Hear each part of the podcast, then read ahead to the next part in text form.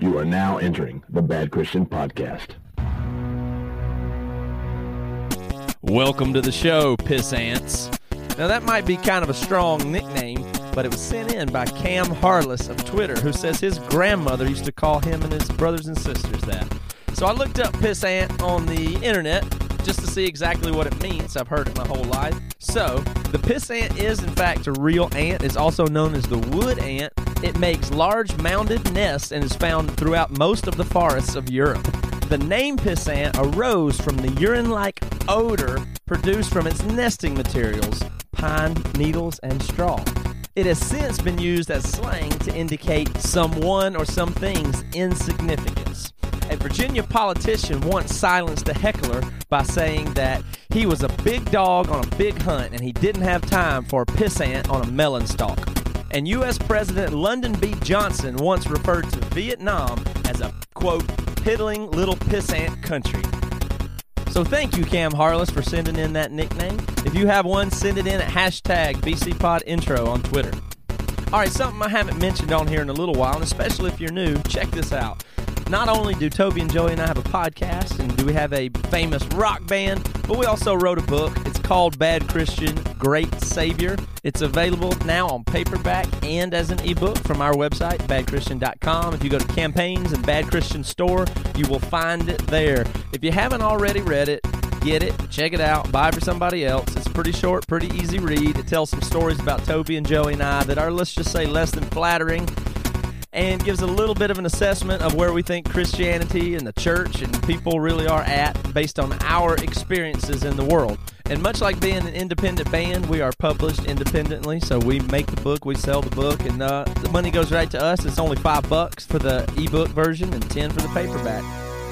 Thank you for continuing to support and listen to the Bad Christian Podcast do us a favor and explain it to like an older person that doesn't really understand podcasting and you just explain to them it's basically you know talk radio but it's on demand. You can listen to it while you cut the grass. Boom. Sold. Three two one. You know what time it is. Mm-hmm. we time back is up in this house. He's it's back. the back. Christian! Okay folks. Welcome to our favorite episode of the bad christian podcast matt toby and joey broadcasting to you we have We're a back. we have our favorite uh, guest we've ever had on the show today dave bazan uh, from pedro the lion so we're going to talk just for a couple minutes and get right into this interview we're excited to talk to you. Yeah, him Matt, it, it was uh, really funny because uh, so Dave uh, does living room shows a ton, Mm-hmm. and uh, uh, so Joey actually, I give him credit. He found out Dave was coming to Charleston and uh, bought us us, uh, my wife and I, and then a bunch of other folks some tickets. You still owe me forty I- bucks.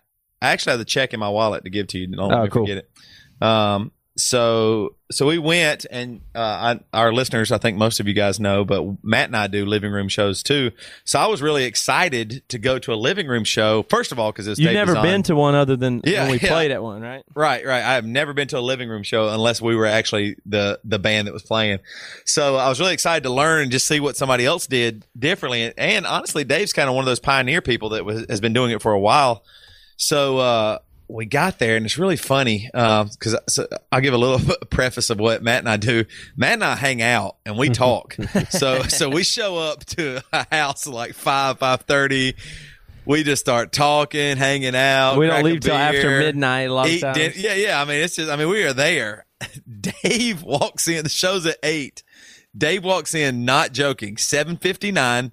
Walks in, sets his stuff in the kitchen, comes in, unzips his guitar, looks at everybody, says, "Hey, how are you doing, everybody? I'm Dave Bazan." Tunes his guitar for a second, and just starts playing three songs immediately. Zero talking. I was like, "Whoa, this is crazy!" and then, uh, so also, he does a after a while he plays a few songs. He says, "Hey, if anybody you know wants to ask any questions, this is a good time to you know for you to do that. I'll you know I'll take questions during this whole set. So when, if you have anything you want to say, and so Matt, you know me, I always get a little frustrated when people don't ask questions, right? Yeah, when we're playing these living room shows, typically we tr- we we depend on the fan interaction. That's the whole part of it. So we ask them, say, you guys tell us, ask us some difficult questions, or tell us something really personal about you, and we try to make it, you know, serious.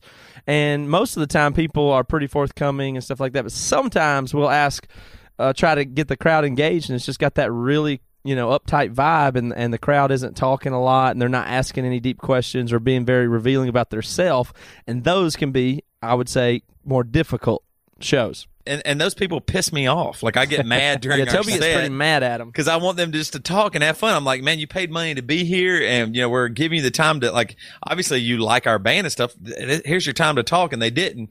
So a lot of uh, times toby will say uh, if you don't ask if you don't ask a question right now in front of all these people, then don't ask me one after the show. Yeah, I, so here's the funny thing. I didn't say a word during the whole David's Why not? Were you too well, scared, or you couldn't no, think of something, or what? No, I had questions, but here's what I really thought. I really thought, man, this is Dave's show, and I feel like the questions I'm going to ask, I would- would, the questions that really I would like to know would be about his his faith or lack thereof. Now, uh, you know how he went from, you know, honestly, uh, evangelical hero almost for a lot of a lot of indie Christian kids. And to now he is not a believer. And so I wanted to ask those things, but I just thought, man, I guess he gets that all the time. And it's just, am I, I don't want to be antagonistic and I just want to enjoy the music too. And I just could not bring myself to say anything. So nobody asked you any other questions along that line? No, other people ask questions like Joey and his wife wouldn't stop talking. it was unbelievable. I realized that at, when you're at a show, Joey and Priscilla are probably the people that you want at the show the most.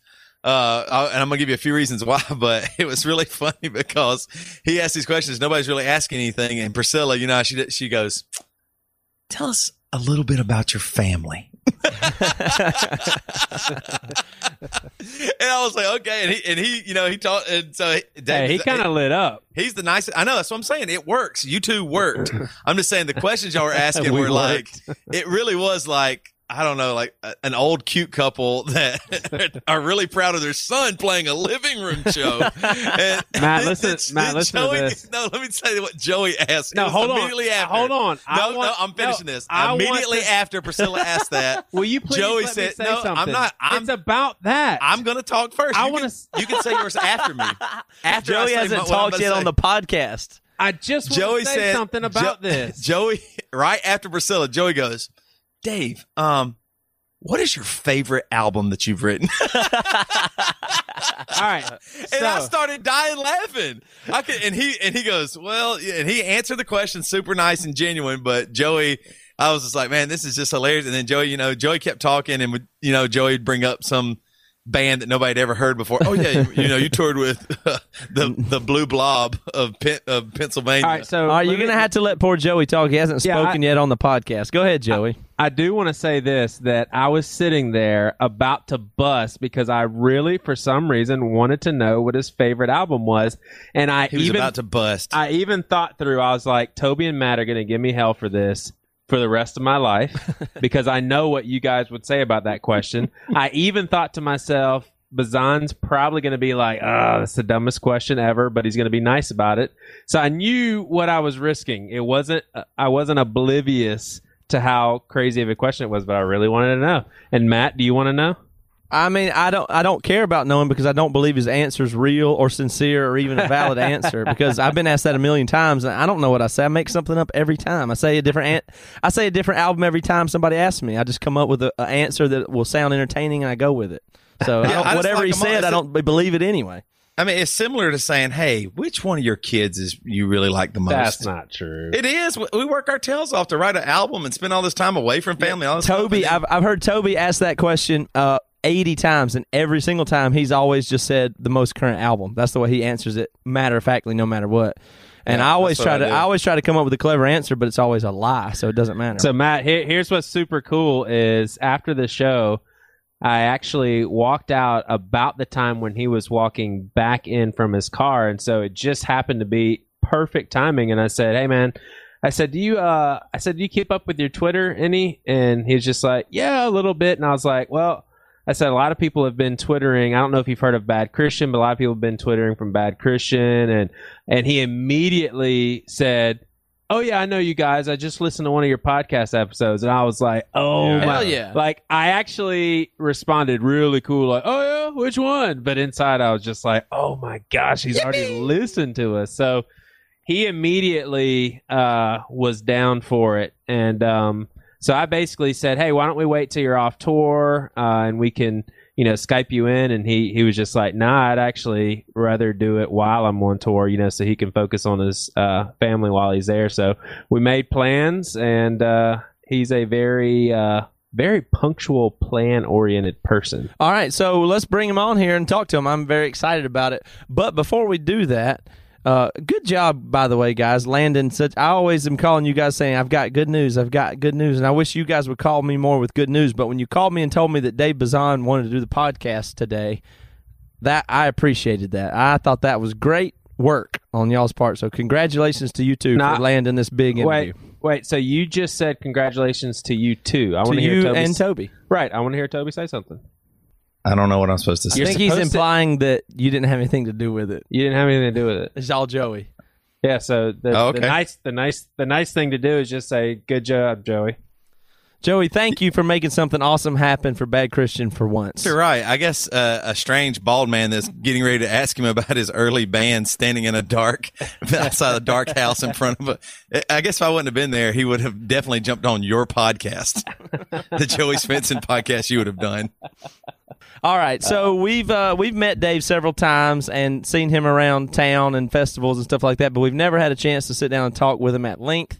So uh, we're gonna, you know, make a lot of time to do that on this episode today, and I hope you guys will enjoy it. But before we get to that, I want to tell you guys about X3 Watch.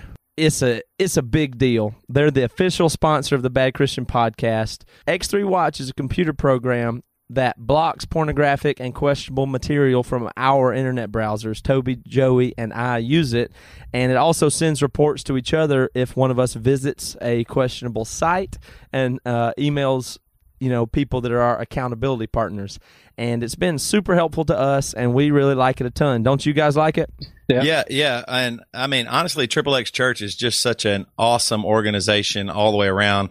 Like Joey likes them so much, he actually started looking at porn just to give them some work to do because he just really appreciates. Yeah. Why are you looking at me that way? I'm just agreeing. it is awesome. It's an awesome uh, program. The X3 Watch is just great. It works so good. It really does. I've said this before, but it really does just keep you. It, it feels like an invisible friend that's just there going, Hey, ah, this site, man, I feel like this might get you a little bit. You might want to stay away from this one. That's it's what like it feels never like. being uh it's like not being alone with your computer which is essentially when we all get into trouble is when we're isolated and when we're alone and if you have if you have x3 watch on your computer it's it's like there's always somebody there with you while you're browsing the internet and that's if you don't want to look at pornographic material and you try to avoid it and that's not everybody but it's definitely toby joey and i and we really appreciate triple x church and x3 watch if you want to get X3 Watch, you can go to x3watch.com forward slash bad Christian and try it out. And if you uh, if you go to that page, x3watch.com forward slash bad Christian, you can get it for 50% off for the first year. and that's like, all, like, that's like over half off, isn't it? Is that right? I'm bad at 50% is really getting close to half off. Yes. that's like half off, or that's like more, I think, than half off. I think. yeah, I think it's a lot it- more than half off. I don't know, like pounds, euros. Uh, Am I? It depends I on off? if you're in the pound or the euro or the Fifty dollar. percent off. the is- yen. is- I think fifty yen. fifty percent off is almost free. Yeah, I, I would say close to. It's closer to free than not free. Yeah, totally. So I would definitely order it now. X3 Watch. Right on. All right, we'll be right back with Dave Bazan. I know you guys out there are thinking about or already have started a podcast of your own. And you know what? You should. You should today because it's easy to record a podcast, it's easy to talk. What's not as easy is hosting. We use signalleaf.com for our hosting. If you're listening to this, it's coming through signalleaf.com's hosting service. It's really easy to upload your podcast there. It's a very good deal. They're a great new company. It is not complicated with them. They're hosting without the headache. Signalleaf.com forward slash bad Christian is the URL for you to go to to get started with a free trial. Do it today. Signalleaf.com forward slash bad Christian. We are back. I get to say that. Oh, I'm sorry. And we're back. I like that. Hey guys, thanks for sticking with us. I'm sure some of you uh, just can't wait for this interview. Let me just go ahead and warn you. Uh, me, Toby, and Matt, we have the juice right now. All three Mega of us juice for me. because uh, we were at a Dave Bazan living room show last night, and Toby and I both talked about how we needed to talk to him about getting on the podcast, and we're sitting right here with easily our collaboratively our favorite musician since the late 90s me toby and matt have been digging on pedro the lion and dave bazan and stuff so we are excited dave good to have you man Thanks for having me. yes for sure It was really funny last night, Matt. You weren't there, but so uh, so we're at a living room show, and, and Matt and I have done a lot of living room shows too. And honestly, we got the idea uh, from you, and uh, and we even contacted Bob, and he gave us all your information. Like Yeah, Bob like, gave "Yeah, us the just use it." contract. hey you owe him some money the contract and everything. And we're That's like, awesome. It was just you guys are so cool. But it was really funny last night because Joey and Joey's wife Priscilla were there, and I was like, I was just laughing because they just talked their asses off. Like, oh, oh, man, they were just conversating. you had to have appreciated no, that I- that's what I'm saying. Like, like actually, you guys are the guests that you would want. Because I was Wait, sitting you mean there, during saying the concert or afterwards? Oh man, yeah, yeah, yeah. Priscilla goes. Can you can you elaborate a little bit about your family? Was like during the during the Q and A part. Yeah, yeah, guys were asking yeah. yeah. Not during, Yeah. not while he's playing. No, I know, but I mean, Dave the- was really the- good. But it, and then what was really funny is is uh, Joey asked just classic, like you know. i really Somebody- wanted to know what album was his favorite what- what's your favorite album? it's just like the word. The day, I saw it on Dave's face. I was like, No I was way. dying. I was sitting like right beside you. I was just dying loud. I was like, I can't believe he's asking that question. And then you gave a you know a long answer and everything, but. Let's say what what are some Yeah. of the what are some of the just so people know and you could say this here what are some of the bad questions that are like at least stock questions they're not bad but what are what are the bad ones like what is your favorite song of yours that what what other stuff do you get a lot Uh, it's usually just what's your favorite color. That's the, the that's like below the line. how about boxers or briefs when they try to ask the silly ones like that So, I get that one sometimes, um, and that's okay. You know, people if if they're trying to connect, that's fine. You know, but if they're just tr- saying something to flap their gums, that's you know, it can be a little annoying. have you ever gotten outwardly pissed at someone at a living room show Uh, maybe once. Um, I think just one time. you, you want to share Uh, you know, I don't remember the specifics all that well, but it was I th- it was in Boston, and it was a guy who had come to just he was a troll in real life. yeah. Oh Um, a live troll. Like an internet troll, but like he was in in the flesh, and uh, so I think he said, um, he's like, you seem really angry. yeah. You know, uh, why is that, man? yeah. And uh, and I was like, well, I, I don't think of myself as particularly angry, and I don't feel angry. Wait, no, yes, I do. Right now, I feel angry, and here's why. And so I just started going off yeah at him because he was being a little bitch. Yeah. so how did that um, does that work in real life the same as on the internet like if they if he gets a rise out of you then he still wins or did you were you able to win that one Um, I I don't know about winning on that there. Um, I um, I felt like what I was saying was valid, and he could feel. I mean, the thing about those house shows that's so great is that the the the energy in the room that people are feeling, that I'm feeling, that the people at the show are feeling. Everybody is feeling a similar energy, mm-hmm. and so at that moment. I'm in charge, and the energy got gnarly. yeah no I think so, that's awesome In that sense, I feel like the guy, everybody was, I think everybody else was mad at the guy too. So let me let me say this for those of you that may have never heard of uh, Dave Bazan. He uh, was in a band, Pedro the Lion. I mean, he basically was Pedro the Lion. I, I can say that. He won't say that because of the band members. But um, the the big story, and I think one of the reasons why a lot of people wanted to have uh, Dave on the show is he was pretty much a uh, everybody would say he's a Christian musician, sang about God and um, you know that sort of thing. And I'd say in 2004, 2005 is he started to turn a corner. I guess I'll let him explain it. But basically, now does not believe in God uh, necessarily. Um, would you know doesn't. Um, go with the Christian faith, and um, you know, so basically not a Christian. And a lot of people, including us, want to hear a little more about that. So Joey, let me note that more interesting than just that, that it seems that Dave's whole uh, his whole point of view shift over time uh, actually was captured in and represented in his music, which is what makes it the, all the more compelling. And it's almost the perfect like scenario for entertainment, at least for somebody like me, because Dave's first stuff was worshiping, even singing to God, doing hymns.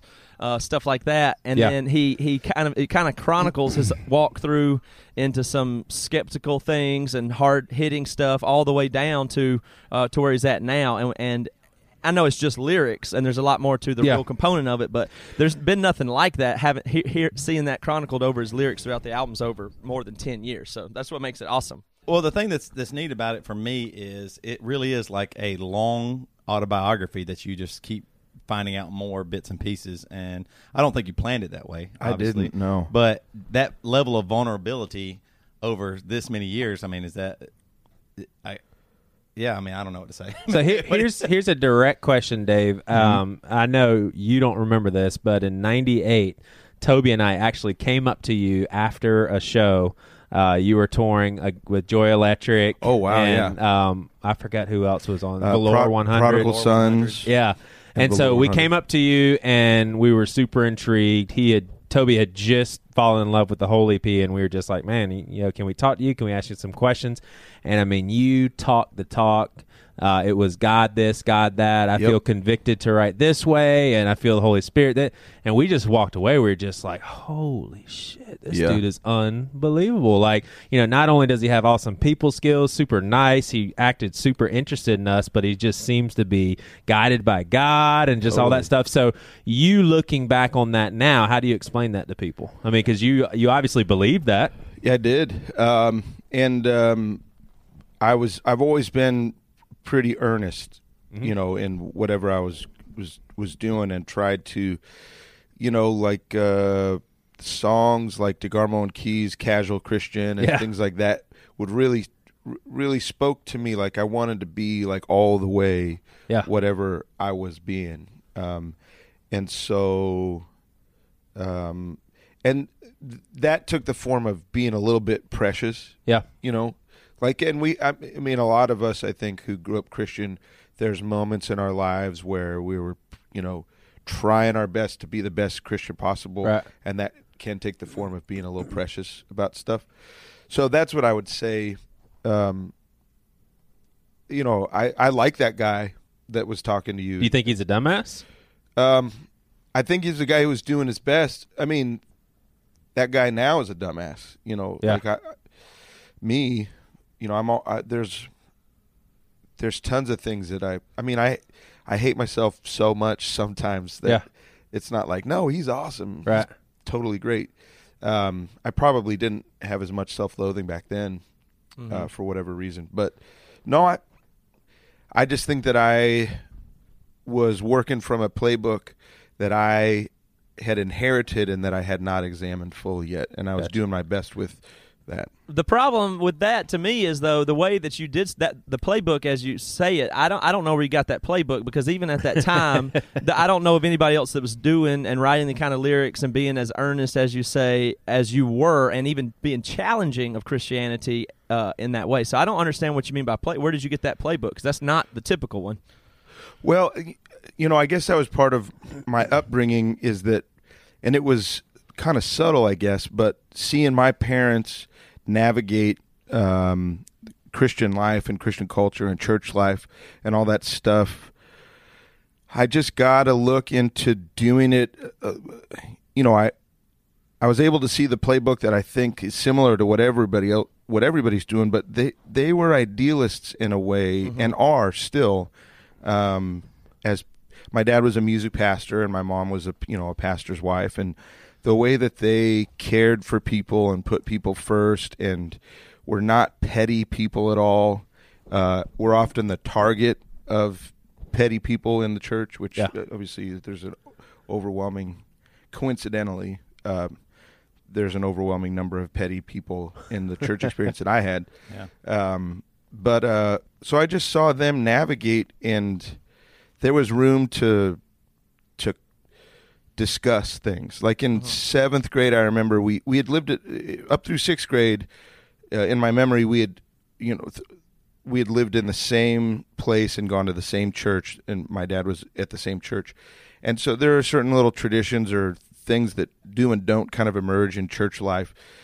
And one of them was Fourth of July, which was you know was kind of in the recent past here. Um, uh, we never had a made a big deal out of it in the church that I grew up in. Yeah. But in seventh grade, we moved to a different town, and we were at a church that had a tradition of making kind of a big thing about Fourth of July weekend and having a service that was really dedicated to sort of more patriotic themes and songs, and actually had like the local color guard come in with flags, Yeah. Christian flag, American flag, the Arizona flag, and you know fake guns. Well, Christian flag and American flag synonymous. Same thing, much. right? I mean, yeah. well, and so when I was in seventh grade, we were singing, you know, we're singing "Battle Hymn of the Republic," and we were singing, you know, some s- songs that had that evoked God's name, but it was very patriotic. And I remember as a seventh grader thinking, this doesn't seem. I, I, I afterward, I told, I talked to my dad at lunch. I said, I think that you're getting something mixed up. That you're I wouldn't have known the word conflate, but that you're conflating two things with one another that don't that don't go, that aren't the same thing. And he said, "Interesting. Tell me more." Yeah. Rather than being defensive Yeah. or or whatever. And so they were just they're people who I respect deeply to this day. We have conflict, especially my mom and I regarding I mean, she's just so worried about me. Yeah. Um, but she always stuck up for the underdog. She always was passionate about the little issues of justice in our community and pe- making sure that, you know, we'd go buy Bugle Boy pants for Bugle a boy. kid that was my age whose mom couldn't afford him and leave him on his doorstep, you know, Yeah. uh, anonymously. And I mean, that we just, they, they lived Christianity in a way that I can still get behind, Yeah. even if I don't believe. And so I think that that's where some of the way that I tried to to parse it out came from. And then you know, if you just as a teenager, if you look at the Bible and like really start reading the Bible for yourself, the difference between even a literal biblical interpretation of Christianity and what the church at large is doing and the church at large is about um, is a big gap. And so that was what I was into. So this is real for you though, because then, I mean, you see the heartbreak in your mom's eyes. Who Oh, you, yeah. you think is one of the kindest people you've ever known. Yeah. So for you, you're like, I, I mean, it had to be. How tough was it to actually tell your parents? I mean, you, did you have to like sit them down and say, "Listen," or did you just kind of they find out or? My dad kind of saw it coming because we probably had a little bit more off the reservation conversations, Yeah. you know, over time. Um, and then my mom, I think she knew it too, but was kind of in denial about it and would talk to me kind of out of that denial about just whatever. Oh, we just we'll just pray that blah blah blah. And and at a certain point, I just said, "Mom, you know, I don't, I don't really believe that um, any longer." And Bet she fell apart, man. she was she said i know but you know we're still i'm still hoping or something like that Oh God, Now- that feels so heavy. Would you say you're an atheist, agnostic, or what? I mean, if you had to put a label on it. um i mean i'm not an atheist um i guess agnostic Yeah. would be the most fitting but it depends on how people define that Right, um, right. i tend to not feel compelled to label Yeah. uh, myself in that way Yeah. So, you know, you I think what's interesting for me, first of all, I want to ask this question just to be clear. You Yes, sir. you do talk about all that stuff throughout your lyrics, but it, would it be a mistake to overly literalize where you were at with each thought? I mean, to some degree it's art or do you feel like your that point of view shift is is well documented by your lyrics because that's how most people know it. Um, I think that it's pretty well documented, but um, you know, the an expression from 2007 or 2008 that finally was released in 2009 Yeah. might be just as out of date as um, an expression from 1998 or Well, well let's be, let's be specific here. Where could where could you mark? Uh, because th- that the most interesting thing about it has been people getting off the Dave Bazan train because he's no longer a Christian at various points throughout your Yep. albums. I think that's just the coolest thing in the world. I still love all your pretty albums. interesting. but there's people that got off at this album and then this album and then this album because they said now he's gone man he's out but where Right. would where would you i He's think not my hero anymore. yeah i think it was pretty much at maybe Did he just tell the Holy Spirit to shut the f up? yeah no i think that was the big dividing line there but the even with even with control i think people were like uh-oh i mean i don't think he's my christian hero anymore and i'm i'm out and then i remember at achilles heel especially i think that's the time when it was like people a ton of people marked a big shift or whatever but do you That's my favorite album of all time. By the way, Thanks. Thanks so Yeah, much. man, where do you it. where do you mark that? Like where were where where when you were writing an album did you say I am a Christian and then what album when you started writing it did you say I am not? Um, well, it was I, everything up through headphones. Probably when I was writing the headphones record in in 2005, um, I had already probably stopped calling myself a Christian, Mm-hmm. um, but that was maybe more semantics uh, at the time. Uh, in 2003 and 2004. Um, but it was probably true in 2005 and but i Was that the top of Achilles heel? No it, it was after after Afterwards. achilles heel um i was still i don't think i had had any real uh glacial kind of shifts before achilles heel So when there you was wrote some the- trickling but when you wrote the lyric to that that's the voice of the might be the voice of the Holy Spirit begging you to shut the fuck up. At that time did you Yep. believe in the Holy Spirit certainly yeah when you wrote that lyric? Okay, cool. That's that's a really uh that's just a personal question. I just wanted to know that. But So how does it make you feel when I tell you that to this day, when I listen to the bells and Secret of the Easy Yoke, I feel like God still works through those lyrics in my life? Do you just think, oh, I hate hearing that. That's bullshit," or do you think, "Well, okay, that's cool." No, it's the the latter for sure. Um, I mean, because I, even though those, uh, I think that, m- you know, I, I was trying to interpret the biblical tradition Yeah, as I understood it the best way that I knew how in those tunes. yeah, And if I still, if the biblical tradition still resonated with me in the same way that it did then, those I see what what's good about those tunes. I mean, Yeah. it, um, particularly, you know, the, a lot of us felt alienated at, at church yeah, when we were kids, and the antidote to that alienation was the pure, the more pure form of Christianity Right.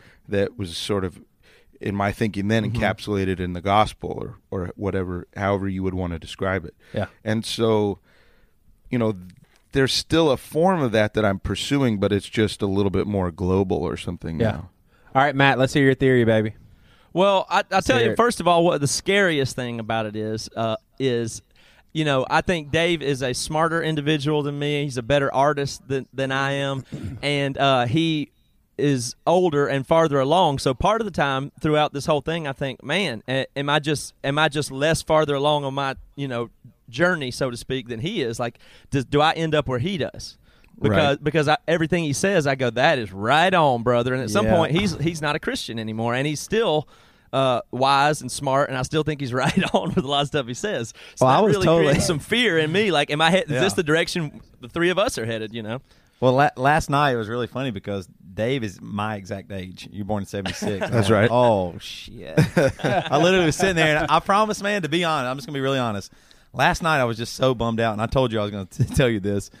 Uh, so just a little background here. This is gonna be embarrassing for me, but I Make eye contact right now. Look at him. I'm staring right at David. I'm looking the Here's the thing, way. too. Honestly, I'm really, I really am nervous right now. Like, I mean, I don't, I know you, You shouldn't heard be that your You whole were life. nervous but- outside. Yeah, I know. I really was. That's why I've been drinking some beers because I'm like kind of got the juice, man. Because uh, how much influence you've had on us, and you're my same age. And I'm like, dang, that's just really crazy. Like, I went to see you in Charleston, and you know, and then I ended up being in a band, and we've been playing forever.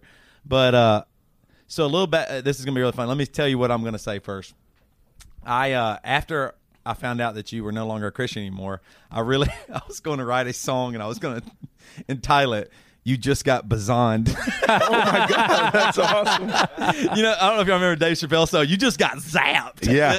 I remember that you, telling me the- that you were mad at him. You're just like, I really was. I was like, I, I, honestly, I, I mean, and that's why I want to hear your mom. I feel like, and, and let me clarify this: with this is embarrassing for me because I'm telling you this, and it shows a huge level of immaturity in my life uh, that I would do that rather than if I really believe what I say about Christ and stuff, I should be uh, proselytizing in a way that you could understand rather than just mad at you. That seems so stupid, and I'm not that way anymore. But uh, so I just felt like, um, it, for me, uh, it, whether you believe the uh, Garden of Eden and the story of the tree of, of knowledge or, or whatever, you know, if that's just figurative or whatever. Yep. For me, I feel like people wanted to know knowledge, and God said, "You can't handle it. You cannot handle uh, knowing more about sex because you'll rape. You cannot handle more knowing more about." Childbirth and, and or money or any of the stuff because you'll you'll it'll just kill you. you you're not strong enough. I didn't make you this way. This is the way i made you was not to know these things and you'll be happier. You'll be more free. You'll be what i made you to be. I have that right because i made you. And so it felt so biblical to me because i just thought I, man, this guy, and it, it seemed I don't want to call you a hero, but in a lot of ways you were because I just you were writing these lyrics. I was like, man, it just really so thought provoking. It just hitting me right in the heart, hitting me right in the head, and uh, so and I really just valued the way you would tell a story. Like, like even eh, the show last night, you actually even said that how you valued. It was so funny. You're talking about Cormac McCarthy and the Road. Like that book just blew me away. Oh, and, man. and and the and the and you talked about how it was so biblical. I totally. I was like, dang it, same age. Just what Matt come back. D- Dave's my same age. The, these books he's talking about, you know, I, I, I was just like, oh god, you're talking about nine stories and all, and it all exact same thing. Everything, all that stuff just hit me and changed me and shaped me.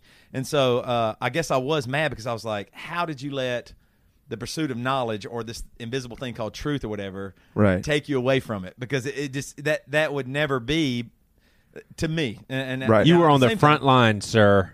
So so here's what I and I told my wife this.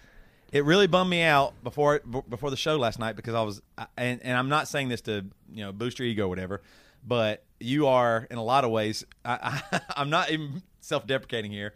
You are smart, really intelligent, have such a good grasp on way to talk, say things clearly. I can't even say this what I'm saying right now that clearly, but uh, and you you're not a Christian, and some reason I'm here still a Christian, and why would God want me to say things? You know what I mean? I was like, Right. man, why do we have to lose Dave? Because I mean, the way he's saying things is so awesome. good, It'd, be, it'd be so much damn better if we were listening to the Dave Bazan podcast. Really, then not not you know the Bad Christian podcast is we're like goof goof off frat dudes, and I can't believe God's using us this way, and it's just it's it just sucks. So anyway, long story short, I, long story long, uh, yeah, I was wanted to tell you that, and then and so what was that? I mean, I don't know where, where I'm trying to go with this now. I'm, I'm still nervous, honestly. But uh, going back going back to what Matt said, yeah, I just felt like, uh, is that how everybody took it? Man, I'm, we're just pissed off at our at our guy. This is our guy, right? That can say it, shoot straight. I, I, pe- people seemed bummed. I mean, I and I, you know, I got a lot of, um,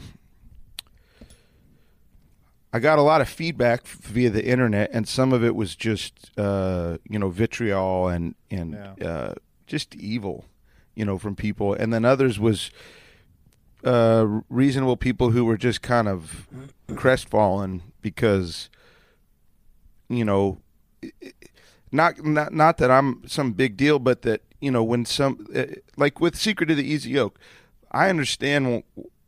I mean that song was a comfort to me. Like I needed that song when I wrote it to to help me process the way that I was feeling in the culture that I was a part of, and so it it when other people connected with it, I understood that connection, and it was really a feeling of. Um, you know, when somebody articulates something that makes you feel less crazy and less lonely, Yeah, guess that's, a right. neat thing. Um, and so I could understand why, like specifically, that song would do that because it made me feel less crazy and less lonely. There, I had articulated something that I was feeling in a way that I could soothe myself by by knowing that song or singing that song. And so, to lose that, I could understand why people were were were bummed and not you know some maybe mad at me or some whatever there were other people who were just who were just on tribal team christian mm-hmm. who are just gonna you know if it was culturally okay to stone people to death they'd be doing that you know? Absolutely. Which we think uh, we just think it is unbelievable. No, of like, course. like like last course. last week, uh, our Jay Bakker episode came out, and it was like, if you really think that Jay Bakker is this messed up and this off, shouldn't you be loving him and Yeah. speaking kind, gentle words online instead of like calling him names and everything?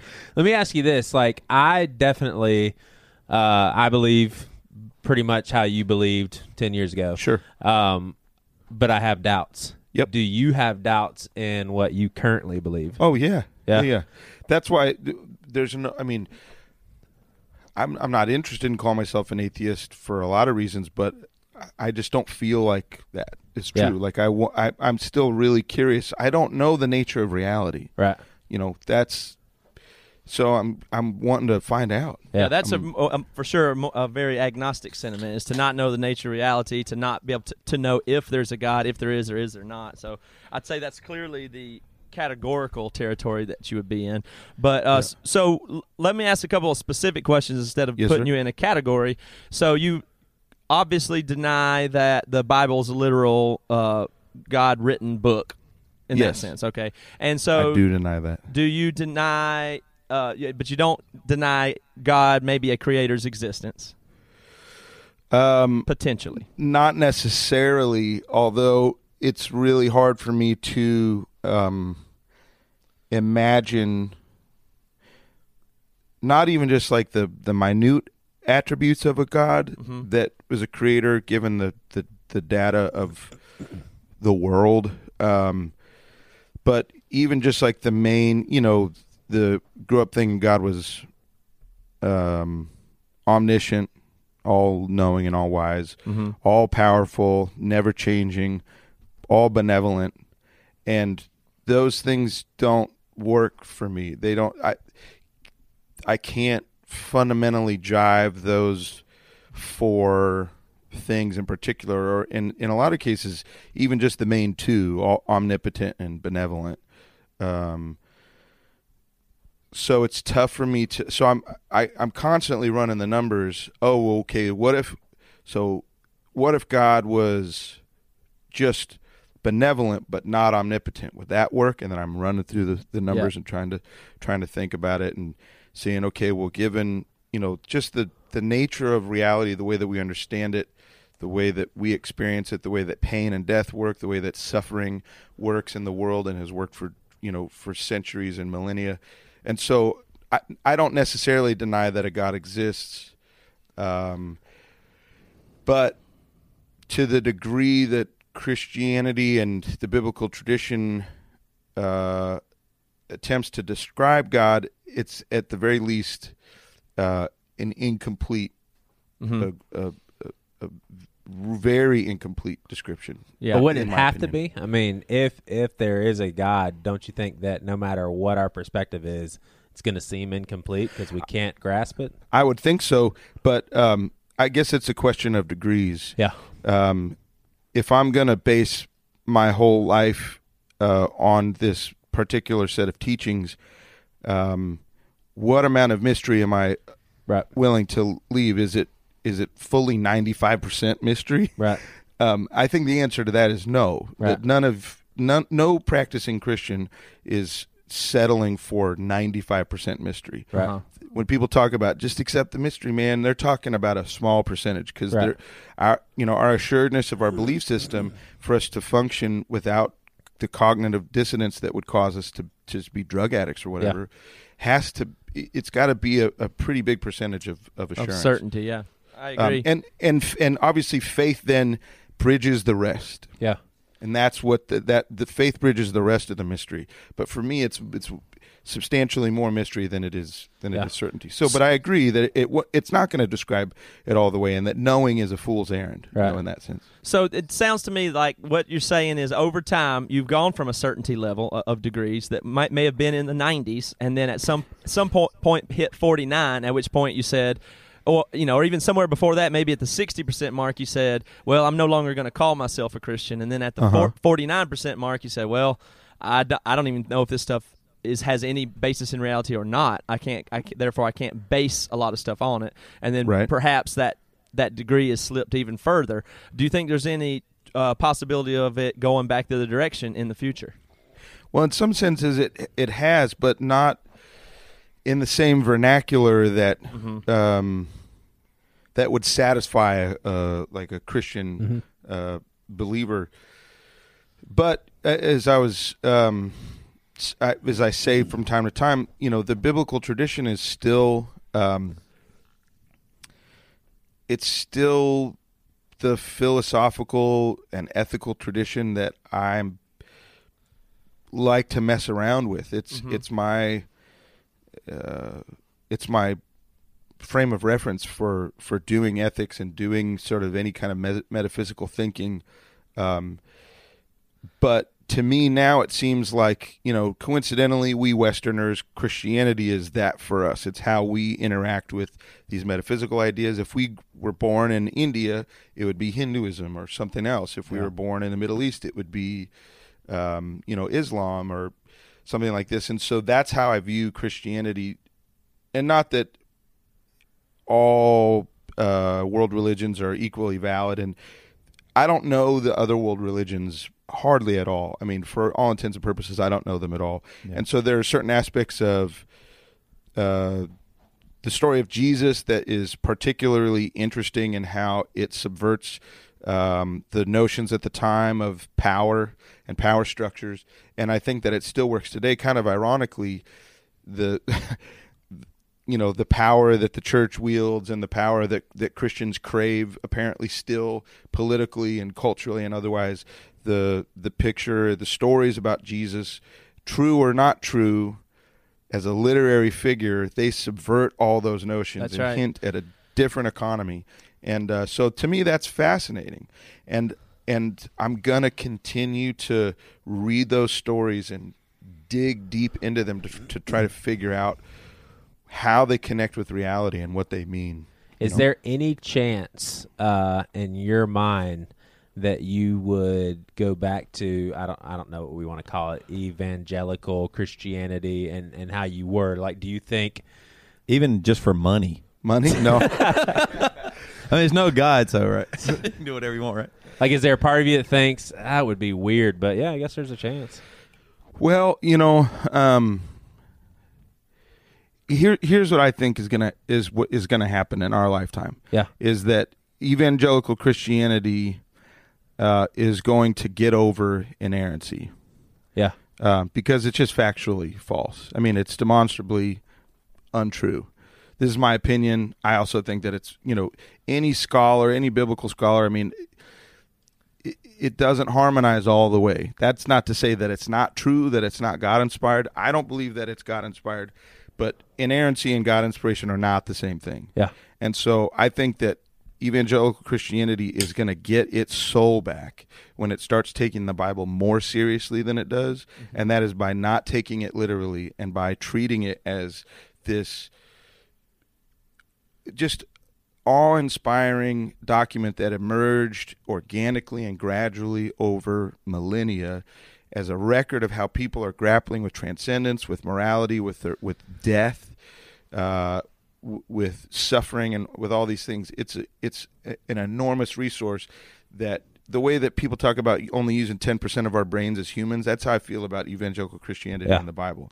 Is it's just we're not it evangelicals are not letting the Bible actually speak to them because they come to it with so many assumptions uh, about what it is. So I think that once that shift happens, there won't be that big of a difference between me and other evangelicals. That speaks a lot to how important culture is, and I asked Joey this before, but like, what what would it be? What's it going to be like if you're the last Christian remaining? Because I'm just saying it is possible, and I don't even really agree with what you just said, but it is possible Sure. that in our lifetime, uh, everything, all all of Christianity will be, let's just say, gay affirming, and that say that the scriptures are not inerrant. That is definitely possible. And then how how will you handle that if you were the lone Christian left? Would you think I'm the only one on earth? Certainly not. So, I mean, Well, I think that crazy. it's to me, and this is you know this is my perspective about it, but I think that Christianity won't suffer for it; that it will become more robust, and actually, the fruit on the Christian tree will start to be what y'all are have been wanting it to be, but just uh-huh. failing to achieve Yeah. for the the last century. Yeah. You know, we look at Christianity is the dominant worldview in the United States. It's Yeah. shrinking. Barna, you know, talks about it. The you know what the the what are they? They they do statistics and write about Yep. trends and things. Yeah. Um, and look at the fruit on the tree in the United States. People are mowing each other over every week with machine guns. The biggest split between wealth and poverty. I mean, the fruit on the tree. I, I won't go on and on. Everybody knows what the fruit is. It's it's dis- disgusting. Yeah. Um, and so, to me, that's an indication of that anybody who's Christian should be longing for what are we?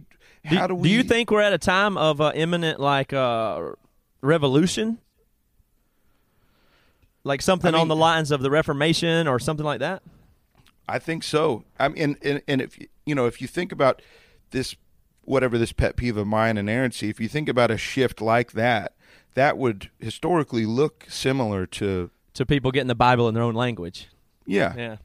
Um, but I don't think that it's gonna that it's gonna be a weakened form of Christianity. I think that you hear Tim Keller talk about he is for a robust Christianity, and what he means by that is very clearly drawn lines, no gays, you know, inerrant Bible and all that stuff. And to me, that's a that's a crippled, weakened Christianity. To me, a robust Christianity is is one that is exemplified by blessed are the pure in heart for they shall see god. Not just in the lines but everywhere just pouring out of of all these interactions that humans can have with one another. And so so i'm i'm this is what i want to see as an outsider. I still won't be able to be a believer i don't think. Yeah. um, but it's what I long to see because I it's because it's what I saw in my parents, even though they can't go there sort of philosophically. Yeah.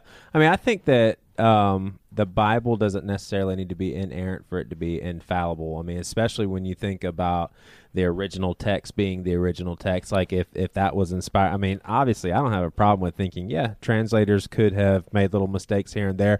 I don't even have a problem with uh, historical stuff not being perfect because I don't think that that necessarily infringes upon the infallibility. But the only thing that I think of what you're saying is the the crux of the Christian faith. If it's not if like if the person of Jesus mm-hmm. did not exist, or he did exist but he was full of it, and he's he's not not not or- Christ, then the whole thing is debunked. We might as not read any of it. So, but if he if he was here and he is right, then I don't see how everything doesn't hinge on Jesus. You know what I'm saying? I mean, so Yep. that's the that's the part where, uh, yeah, it's either right, it's either all right or all wrong, and I think you would probably be on the, eh, it's wrong, and I would tend to think that well, I just don't think that it's one or the other in that way. I think that you know, before Constantine in Rome there was a myriad of views of different people. There was Marcion and these guys who had these there was all these competing views about what Christianity was. Mm-hmm. And they canonized the New Testament. Constantine was like, "Look, we got to get this together because I'm going to leverage political power and I need a unified Rome to do this. And this is mm-hmm. how we're going to unify Rome. And so you have these structures and I mean, we're when we sit and read a Bible verse, we're reading it through this lens of historical trends and political manipulation and all of these man-made structures that lead us to these conclusions of like it's either this or it's that. And I just think there's a lot more data out there about it that doesn't that doesn't subvert the basic fact of like there's this document that exists that is the collection of people's perspectives for millennia about trying to interact with God as they understood him. I can't I can't see how that's not helpful. But the Yeah. problem I have with that line of thinking in, in general is it's just, and I say this all the time, I don't believe Christianity because of the, the facts or the data or even my interpretation of the data. I believe it first, and then uh, it's supported with all these arguments that I will then make. And I f- think it's the same for you. I think you feel and you believe a way, and now all the stuff about Constantine or Marciano and the other stuff is just supporting data that you secondarily find. I don't think that it works that way and I and I I really I guess more than anything I hope it doesn't work that way. I think that reason precedes faith first, and then faith bridges the gap that is sort of mm-hmm. that unexplainable thing. And I mm-hmm. think that for most of us, what stands in for reason or logical evaluation of the truth claims of Christianity is the cultural ubiquity of it. Mm-hmm. That like we are swimming in a swimming pool and the water is Christianity, and so it's just it's so much easy. It's it's it's not so much easier to believe. It's so difficult not to believe. I have a hard time with that because, and and this super colored by my experience, but for me, I was in the pool and I did not like the water until a non-logical uh, spiritual force told me, "Hey, this water's not that the Christian cultural water is good, but you know, I, something illogical and supernatural caused me to now think and believe something that I did not want to to think." That's my personal experience. I'm curious about that. Tell, what, what do you what do you mean? Um, I, I mean, I'm a highly logical type individual. So growing up in grade school and church, I, I was rejective of all of the, you know, spiritual stuff because it didn't make sense. It wasn't scientific. It wasn't logical. I just and I thought everybody in where I grew up in South Carolina was, uh, you know, essentially dumb because they Yep. just didn't know enough to not believe in this goofy God stuff that clearly isn't true. Sure. And so I thought once I learned enough science and stuff, I would, you know, I wouldn't even have to even fool with that anymore, and it was just inevitable. And then just at some point, I was, you know, bombarded with a spiritual saving experience where I experienced the supernatural, and God verif- told me this, you know, all that stuff that you think's not true is true. And I said, Right. I said, oh shit, I don't want it to be. I don't like it. This is not what I hope for. And uh, but I, but uh, you know, Yeah, that so to me that's a lot more powerful than any set of data I had. And I still agree that a lot of the data is goofy, but that's not why I believe it. And so that was in like a church context, or you were on mushrooms, or like what? and that's not a I was- that's not a joke or a dig. That I was on I know real guys who. yeah. Uh, ayahuasca. I was on ayahuasca at the time. No, it was it was in a church uh, context, but it was uh, you know to me, yeah. it that was. doesn't that doesn't mean that it wasn't real. I, Yeah. I'm just curious about that. You know, and I t- so that goes back to that question, like what did I think? You know, or how do I view myself? Because I had uh, those kind of experiences um, too growing up, um, and you know, profound. And it's you know, it's hard to argue uh, experience versus experience or anything. And I'm certainly not. That's not even what I'm doing, but now I I look at those experiences and I think maybe you know you go into it and you have this overwhelming feeling that is complete. You know, it's like it goes all the way down. But I have a I would have a tendency to interpret those overwhelming feelings by kind of whatever data I have in my head at the mm-hmm. time. I'm, you're looking for a way to contextualize that experience, and you're looking for a way to make sense of it. And you know, for me, Christianity was the way that I. That was the the the grid that I was going to interpret any heavy duty experience like that through. Well, then you're proving Matt's point, aren't you? As far as him saying you kind of have your mind set on something, and so that all filters through your belief. That's how you used to filter it. Now you filter it a different way. Well, you know, the the experiences I had before college, it wasn't until I got to college that I really started examining Yeah. my faith to begin with. So yeah, when you're a kid, you, you just think what you think. You're not there's no reason for it necessarily. Right. Well, there is. The reason is is because your parents said that this is what the Right. truth is, and mm-hmm. and you just believe what they tell you to believe, or you feel uneasy about it and you push back on it, like Matt like Matt was saying. But when you do have a transcendent experience, you are trying to contextualize it the best. Yeah. you're, you're not just gonna be like, oh, I wonder what that was. I have, I'll never know, and then you just keep on moving. You're trying to like hold on to it and figure out what does this mean? What am I supposed to do now? Right. And so I think that that's an extremely valid thing to think, Matt, and the, the a way to interpret it. But also, I think that it's not maybe the best way to to just leave it at that because our perspectives about things and our our collection of our data set changes over time so the next time you have a transcendent experience if if if we're any of us are lucky to have one of those again um you're going to come to the conclusions will probably be tweaked a little bit. That's true. I you know what I'm that. saying? And you know, and honestly, all the stuff you're saying and and uh, the other arguments stuff that stuff does in a way terrify me. Like, uh, you know, pe- I've seen people get spiritual experiences wrong for sure. I've seen Sure. I've seen that Right. happen. So I don't think I'm wrong about the w- the number on, that I can count on mm, probably one or two hands, but. I don't think I'm wrong about them, but I've seen other people be, you know, gravely wrong about what they were into. Yeah. Dave. When you when you were a Christian, did you have like serious spiritual moments where you were like, "Oh, I'm in the presence of God," or the Holy Spirit's moving? And I mean, Without a doubt. and then how do you feel about that now? Do you think that was just a limited knowledge that you had, or Well, you know, I, I was interpreting those feelings the best way that I know that I knew how, and I still don't know what to make of them. Yeah. Um, you don't have them anymore?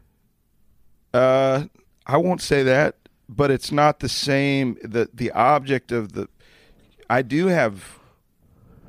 Um, I mean, there is there there is some some transcendence, and I don't I don't know what it is, but this notion of like, it can be as simple as just realizing how connected everything is, or how silly the divisions between us and the other really is. And when you start to whatever the other is that we've created Right. for ourselves, in your guys' case, black people or something like that. I'm just kidding. Um, Touche, Dave Bazan. Touche. um, So when But- you look at when you look at us, uh, you know, like to- Toby, Toby here, let him Matt. not finish his point. Oh, I'm sorry. No, no. Call us racist. no, oh, but there is something. So, and I, I forget what it was now. I'm I don't- I don't sorry. know what I was Sorry. No, no, no, sorry.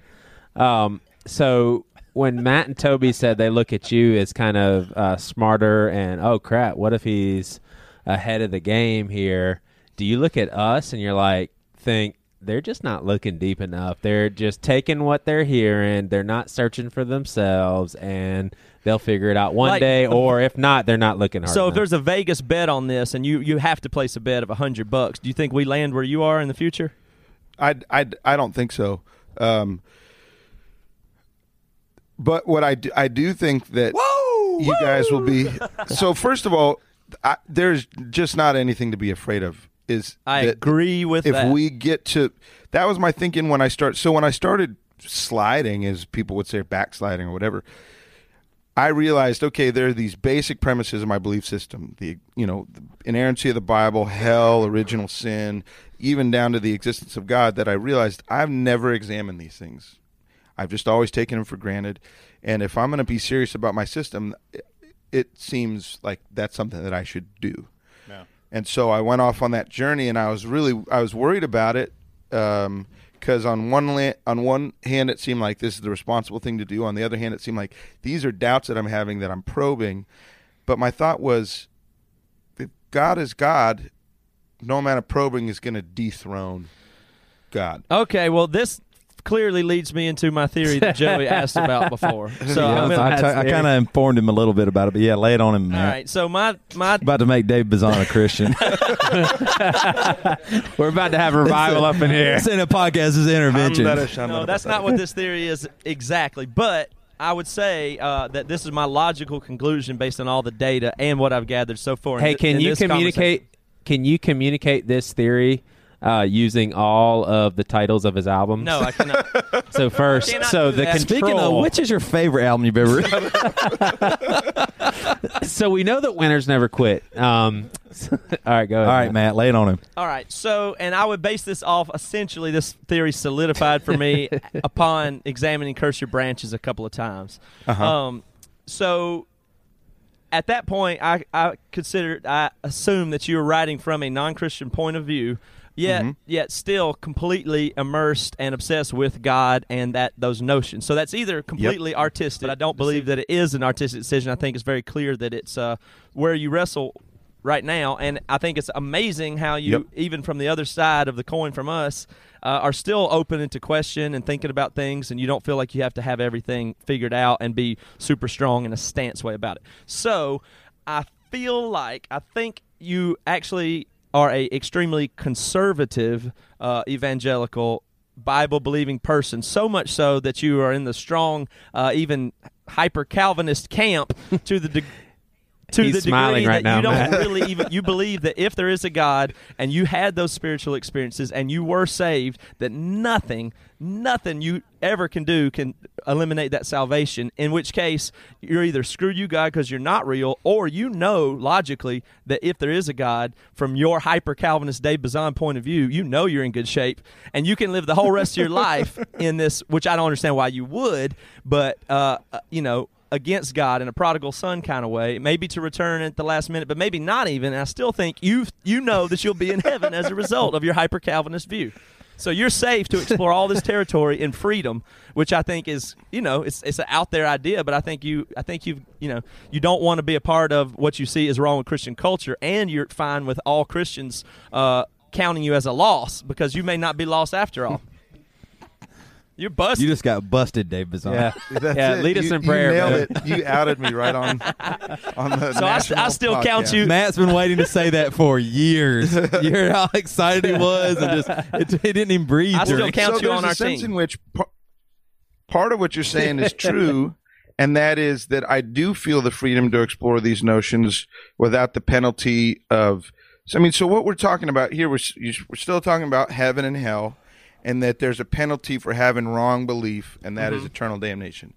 Um, and that, to the degree that I believe in God, uh, or or maybe a better way to put it is the you know the last year or so of what what we would all maybe describe as a, a more orthodox faith in God, hell was just off the table. Um, it, the the biblical doctrine of hell was very dubious to me, and then when I just looked at it in terms of just examining what I know about people, what I hope about God, what I know about the nature of the complexity of creation. So, what I thought was so the same guy that made up photosynthesis or the you know human endocrine system took a break from that and made this blunt object of cosmic violence to persuade all of us to believe that this thing is true. And it just was self-evidently absurd to me when I started when I really thought about it outside of the I know my parents think this I know that people interpret the Bible this certain way but it just hit me like a ton of bricks. And so that was all the freedom that I needed to really pursue truth was I'm not scared of stepping over that line because if I do I'm going to burn in hell for all eternity and to me even just that sense of you guys, I heard you guys talk about freedom with the x3 thing. And i mean that is a thing to me the freedom that i felt for the first time in my life to be honest and truthful and to think what i actually think and not hide from myself and hide from my own thoughts was a glorious thing. And uh, ironically uh, not until then did i have the peace that passes all understanding the way that i hoped to when i was younger um, and so Well, God works all things, man. that's right, There in mysterious. and so maybe maybe the reality will be that the, you know at, at lunch these guys are saying you know you're going to get up to heaven and God's going to be like, what were you doing, man? Like you're obviously coming in here, but and I don't think that I wouldn't I wouldn't uh, uh, you know sin so that grace may abound as as Paul says. That's not I'm not interested in doing that. I want to know the truth. Uh, eh, and what what resonates with me is as the truth. Um, and so, and to finish answering you guys' questions, there's not anything to be afraid of. But I, I would guess that you, if if I had a Vegas bet in 20 years, I would guess that you guys are still going to be believing Christians, but that inerrancy will not be a, a thing that mm-hmm. you're concerned with anymore, and that that the Bible will be redeemed to you in a way that it currently is not. And to me, that's just a cultural that's just a cultural artifact that's just going to fall one of these days because you know none of us grew up knowing where the bible came from. It wasn't an issue. We just god said it. I believe it. That settles it. And there's so that's such a loaded proposition that we're coming to in this postmodern context and christianity is slow to get there but part of our church our kids church upbringing not my kids but your kids or their kids will be understanding the history of the Bible, understanding where where when was the the 39 Old Testament books canonized? When did that happen? Well, as it turns out, it was in it was 50 60 years at the earliest after Jesus you know was on the earth. Yeah. That's interesting. It puts Jesus discussion of the scriptures so called in a in an interesting context. Some of the scriptures that Jesus quotes aren't even in the Old Testament canon. And to me, that's a really interesting tidbit that shouldn't threaten. Well, I think that's one of the the most areas that we agree basic. is the freedom. I, I think uh, it's almost like you're saying that the freedom, your freedom you had in Christ, allowed you to explore to the degree where you no longer believed in Christ, which is funny, but I, I kind of respect that in a way, and I think right on the other side of the line as you, I think I believe 100%. Uh, I don't have 100% of, you know, certainty of stuff, but I, I definitely believe what I believe, but I also feel totally free and not afraid of anything I may find out. You know, I think that that would be a, a bad Yeah. place to be in Christianity is uh, you can't pursue truth because it's dangerous. Like that, I don't agree with that, and you don't either. Uh, we just happen to be on different Sure. sides of the, uh, you know, of what That's right. conclusions we've come to. Yeah. Well, and to me, I don't think that you can actually harm the transcendent truth or reality. I think that what we have access to to sort of doing away with or questioning or poking at are human institutions that are Agreed. trying to quantify that stuff.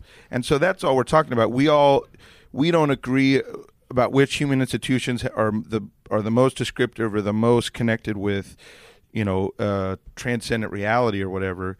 Um, but that's at the very most that's all we're talking about because we're just hoping that they do correspond. Well, let me just say, we we we as at Bad Christian really really wish more Christians were like Dave Bazan. We do we do think they should be more like you in your uh, openness, willing to share uh, stuff and explore truth no matter where it would lead. We don't think anything will ever be lost by that, and I think that's something that's missing in Christian culture a lot. So thank you for helping us uh, get down that path a little bit. Uh, I have I saw an interview with you uh, a little while ago. I don't know what it was from, but it, it was it was something I've always tried to say, and you said it really clearly. I want to ask you if you could say it again to our audience, but it, it was something about credibility and how that's bad and why you shouldn't want credibility. Do you know what I'm talking said about? you You shouldn't want credibility because it's something you use against people or something like that. Yeah, that, that there is a credibility and a fidelity that comes from from being around people and loving people and knowing you know people knowing that they can count on you when when they when they when they need you you know like your your kids or your your spouse or your good friends but it's the it's the kind of credibility in the community that uh in argument and Uh, it's the it's this idea that your resume and your qualifications and how good you are gives you say over other people, which I think is what you called that credibility. Yeah, that's right. That's right. And the idea of reputation, Reputation, sort of yeah, yeah. being being a really big a big deal. Um, Like a know- sinless mega pastor, for instance. sure, like I mean, you're talking about you. I'm I'm guessing. um, no, so yeah, that it just dawned on me that like, what? Why not try to? Why not try to just be loving to people and let that be a sort of, um, you know, that be your calling card. That if if your credibility is anything that people know that they can. I guess t- that you're trustworthy, not that you're perfect or you're sinless. Here's here's what it here's where it came from. Is um our daughter, you know, uh we just told her, look, everybody makes mistakes. So don't pretend like you don't. Don't don't even try. But the only way that you're going to be able to if you make a mistake that you don't want to make again, there's only one way to avoid it. And that is hold that up high. Right. You have to hold that mistake up, show it to people. The people that are around you that, that love you, they should be aware of all your little mistakes if you want to get better. If you don't, do whatever you do whatever. Yeah, hide if it you're then. f- hide it. If you don't want to get better, hide it and you'll you'll continue to do that mistake over and over and over again. And so to me that's the credibility that I'm talking about is Right. that people think that there's a credibility and like no, I don't make mistakes and that's just false.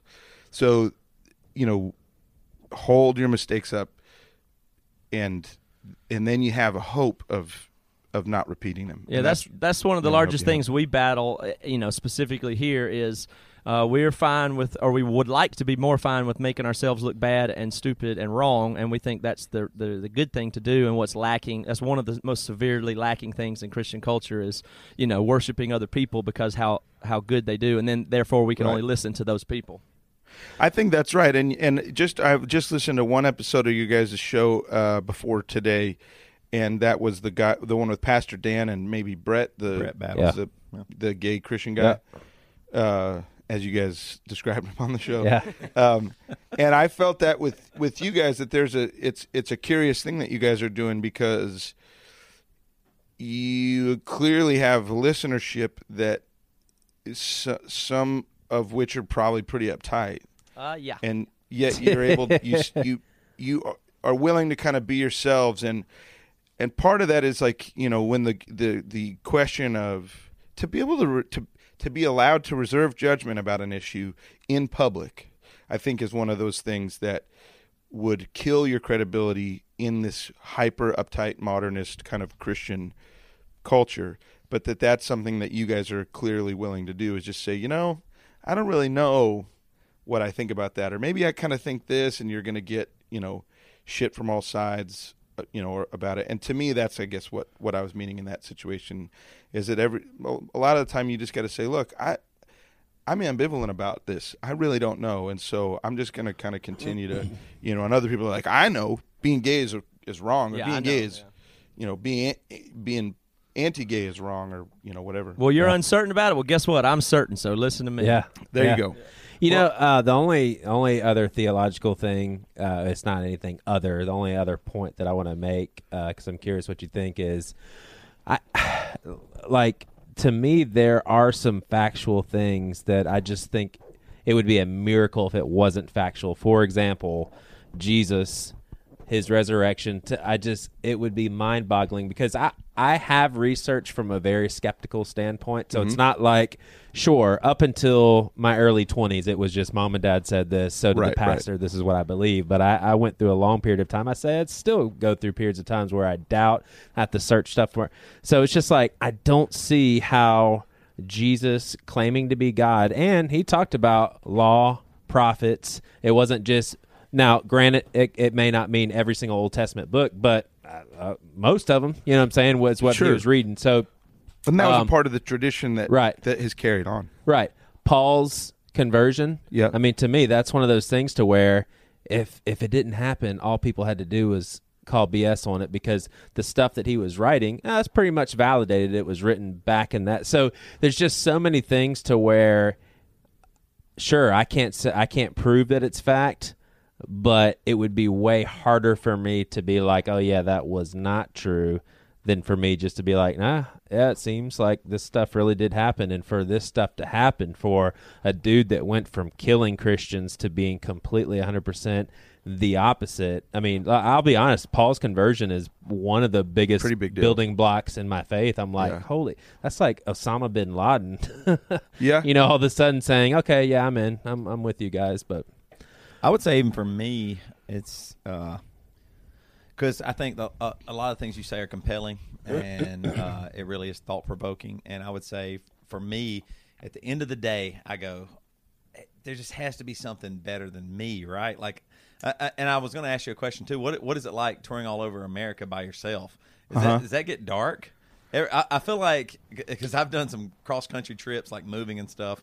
Because I have, I know you have kids. I have kids as well, and like so we'd move. We've moved in the last few years several times, and just drove across the country just by myself. And, Yeah. and when it's just me, it it, it feels uh not the best or something Yeah. like that. And I, I, I was going to ask you that, like, what is that like? Just like in your van for three or four hours, and it's just Dave. What I mean, does it ever get dark, or is it pretty happy, or what? What? How do you spend your time there? It goes up and down. I mean, it gets a little tense sometimes. Yeah.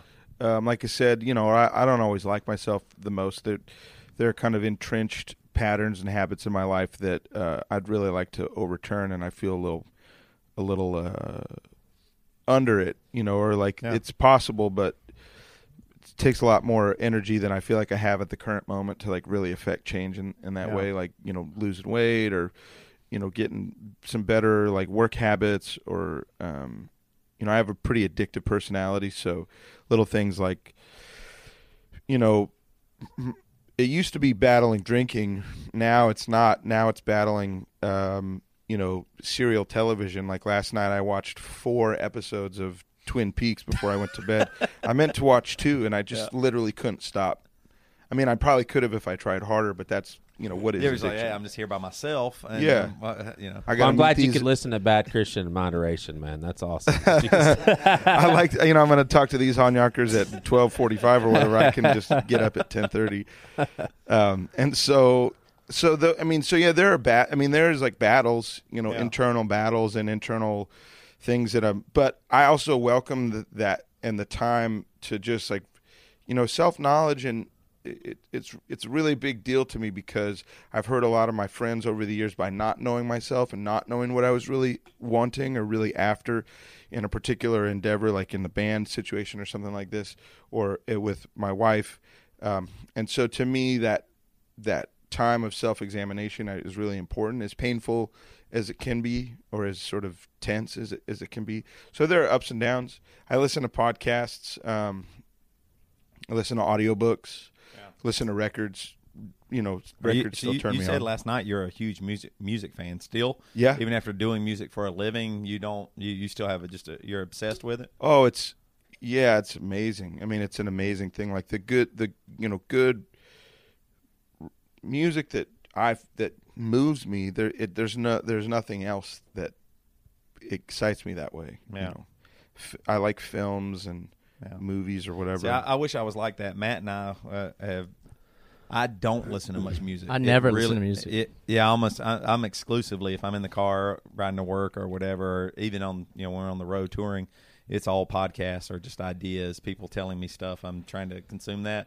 It's almost because I actually believe like podcasting and uh, people sharing ideas is very artistic to me. Like, you know, Absolutely just even this right now in this in this setting is just raw. It's very raw, Mm-hmm. and you can make mistakes and you can say things that you don't you might not like you said might not believe five years from now or something like that. But uh, it, anyway, uh, getting back to I was going to ask you this question earlier. Like you you've known your wife for so long. I think you said you've been married 15 years and known your wife for 19. Yep. Uh, is she I've known her for 23, but we've been dating for 19. solid marriage or all in the rocks. Well, you know, it goes, it goes up and down. I'm just kidding. Is she is she a Christian or did you talk her out of it? No, you know, it's funny. You lead her to hell. Not in the sense. So she just has a different relationship with the world of ideas and philosophy and faith. She doesn't think about. I I will be kept up at night by crunching ideas and conflict of ideas that I'm trying to like figure out. Yeah. I'll lie in bed and just like I ca- I can't let it go. Yeah. It's important to me. And it's not that it's important to me, it's just I have like a slightly obsessive tendency toward these things and ideas really matter to me. She doesn't her brain doesn't work that way. she gets up early and works hard all day.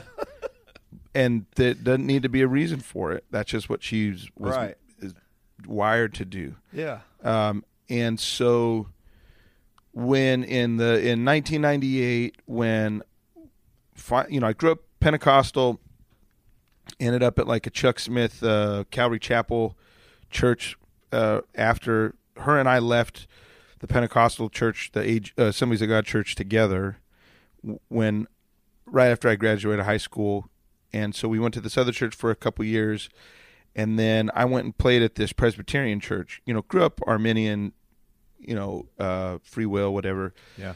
Uh, but had just sort of started to really contemplate the aspects of the Bible that talked about God's sovereignty a little bit more, and kind of a little bit more of the Calvinist perspective, and it flipped my. I mean, it it rocked me deeply because that was an idea that just I had n- I had never considered valid, uh, but I started reading. Basically, it was just reading through Romans for about the third time and starting to you know be able to track with all the ideas and get into Romans seven and eight, and then Yeah. Romans nine. Boom, like a ton of bricks. Um, and so there was a church that I went and played. I went and did like special music there or whatever, and I played Secret of the Easy Yoke, and uh, the it was a church that I loved. I he his view was that the gospel is on every page of the Bible, and that our job is to encapsulate the gospel in any way that we know how, five or six times during the service. through singing, through touch, through taste, through smell, like a very a very sense, sort of like an old Catholic Anglican notion of Yeah. of the thing. So we'd take communion every week, and I was way into it. And I said, "Babe, I'm going to go on tour." It was this first tour that uh, it w- well, the fir- you saw me on my first national tour, open for Joy Electric. Or You, you were saying you guys, and um, but uh, this was the tour that I did in '98 with Gerardo, and it was after It's Hard to Find a Friend came out, and um, Yeah. uh, and so, and I said, "Babe, I like this church. While I'm gone on tour, would you please visit this church a couple times and see if you're into it?" We were just dating at the at that point, and if you're not into it, I, I understand. I, I'm not saying we got to we got to switch over, but this, the, I'm like, this is what I've been looking for, you know. She was like, okay, whatever. So we started going there, and we got married, and we were going there. That that pastor married us, uh, and uh, I was just way into it, and and she, and I was really turned on and really engaged, and both sort of in a community sense and in a, like a theological sense. And she was feeling alienated because she was not. She was she was not only not turned on by it, but she just thought it was annoying and didn't like it. And she was like, I don't, I don't want to go anymore. And I was like, babe, you're a grown up. Like you can do whatever you want. You know, you don't have to go just because I'm going. And she was like, okay. And so she would stay home a bunch more than not. Um, and then we moved out to the country and I stopped going and we both didn't go together for a couple years until she got pregnant. And then she really wanted to start going back to church again. Yeah. And I said, okay, well, if that's because this crazy thing that's happening inside your body is making you curious about and wanting to connect with this transcendence, you know, that, that we think of as God or whatever, great, I'm down. If it's just the only way you know how to do family, I'm going to push back on that a little bit. And she said, fine, I'll examine my thoughts and feelings about it, but get in the car. We're, we got to leave in a half an hour to go to church. and I was like, okay, whatever. And so that started a little dance where for the next, uh, I guess, probably four and a half, five years, we kind of experimented going to church together. Sometimes her on her own. Sometimes she preferred it that way because we'd get in the car and I always wanted to talk about it. And she was like, dude, I don't want to talk about it. I just want you to sit there and be nice and then we'll go to lunch. and uh but I couldn't do it. I'm sitting there crunching the numbers every moment. It's like high stakes to Yeah. me. So um, eventually, you know, it, it during that process uh, was when it just it it really hit me and kind of broke my heart ultimately um, that I wasn't uh, Christian and um, so she saw that kind of happen and was gracious to me about it and understood what a what a big deal it was and um so she just didn't insist. She kind of went back and forth and was like I want you to come and I just said hey look I'll do whichever you want me to do and I, it's not it won't be easy for me but I'll try my best to do it how you want me to do it you know? Like I, if I'm going to come it's going to be for you. And so I'll just sit and just you know, I'll, I'll probably end up taking notes or or be, you know, mulling stuff over, but I just won't make a big deal out of it or whatever. And so she was like, okay, cool. Um, and, but then eventually she was just like, you know, it's fine if you don't come. And so then she would go on her own for a little bit. But then once our son was born, um, she just hasn't been back. Um, and so I think that that five years was her kind of figuring out what her relationship with with it was, and I think that she probably, if you ask her, um, still tends to believe all of the the basic Christian creeds and doctrines, um, but also, as it turns out, it probably doesn't cross her mind ever one time. I mean, Yeah. she just naturally doesn't gravitate toward thinking about metaphysical things or or whatever. Yeah. So there's no real conflict. We are in harmony in that she is. She's. I think she's grateful that our kids have a little bit of a, of a like a safe zone, that they're you know we're surrounded by Christians in our in our family, and there's a lot of people bombarding um, uh, her and him, uh, my daughter and son, with uh, sort of Christian stuff.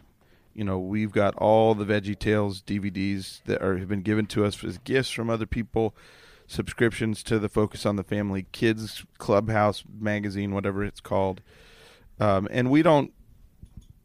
You know, we don't make a big deal out of it either way. It's just like, yeah, if you want to watch Veggie Tales, I'll just go upstairs. Like, I I don't dig that show or whatever. Are you Um, kidding me? Talking vegetables? You don't like it's that? so annoying to me. I don't know. I mean, whatever. Noise. Um, it's too random to, for me. I don't. Yeah. I don't. Um, but anyways, uh, and so now, you know, it's funny because one of the th- one of the things that got leveled at me uh, more often than not is just like you're a bad dad, you're a bad husband, like you're not being a spiritual leader, and it's like, well, yes, actually, I am being a spiritual leader.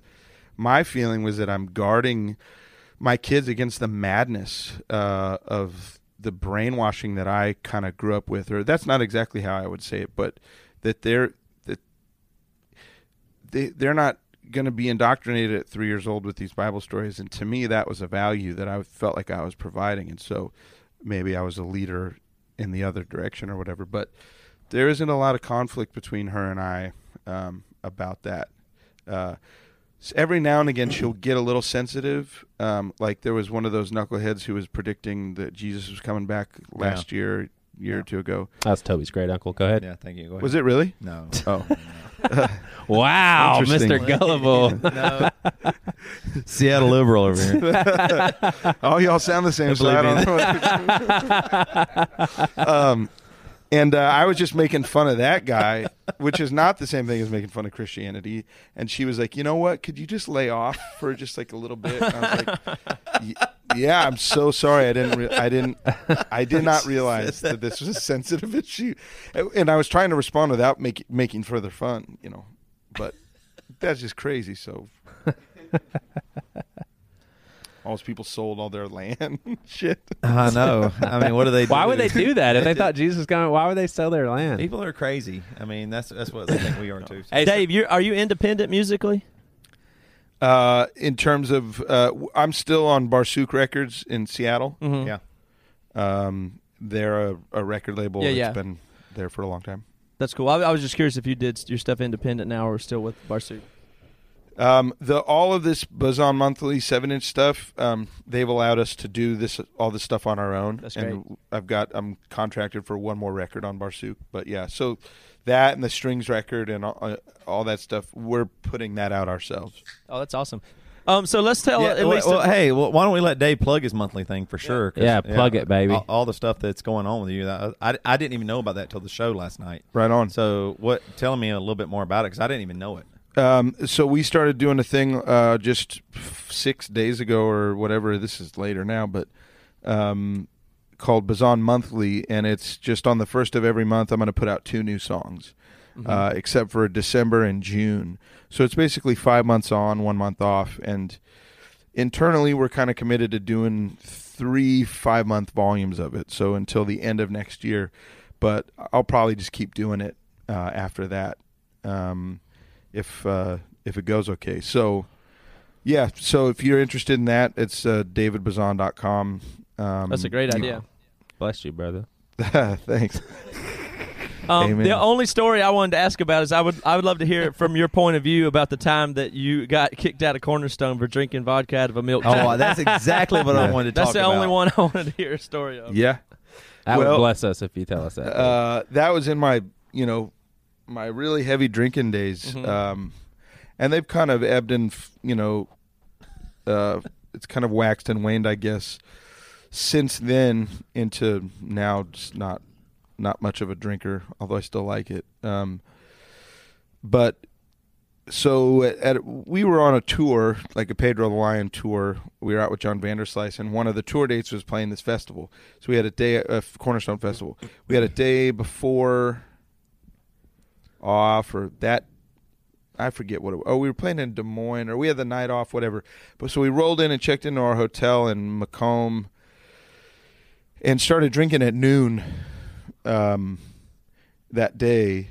That's and the I only thing to do there. Yeah, I know. right Yeah. and I and uh, our set was at midnight, I think, or eleven.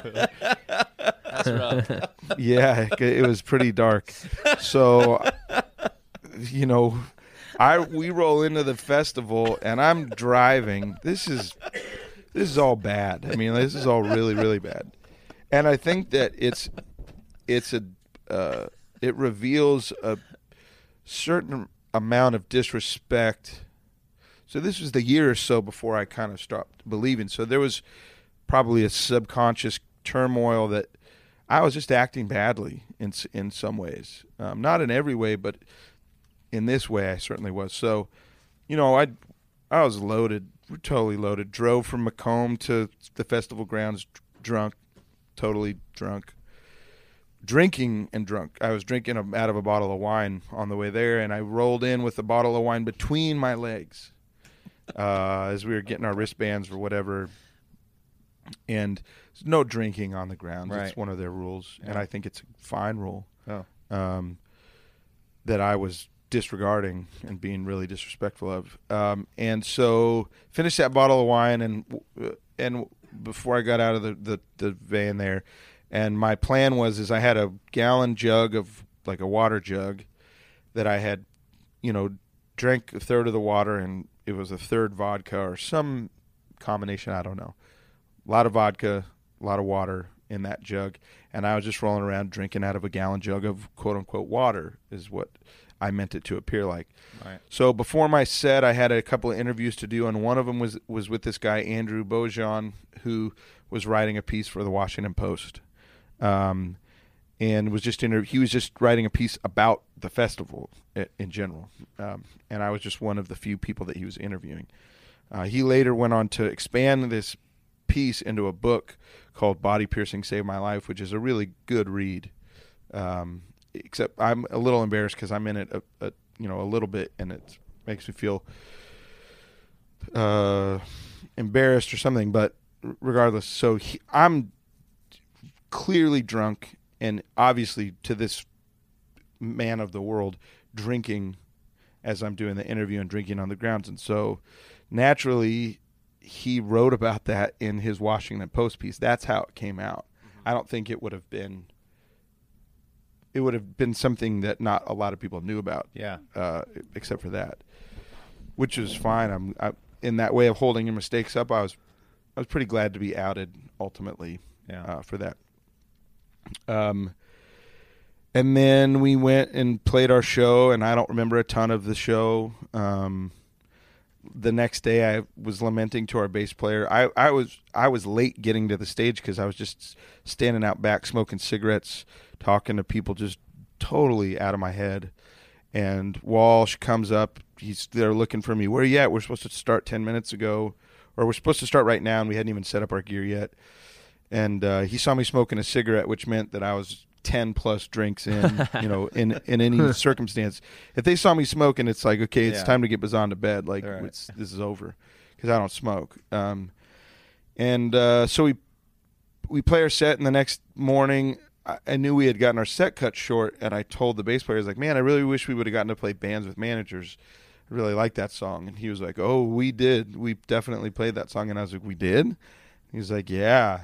Um, and I said, "Did we we played the bridge? Did I screw up the bridge?" And he's like, "No, you played it fine. You know, my muscle m- memory was just intact."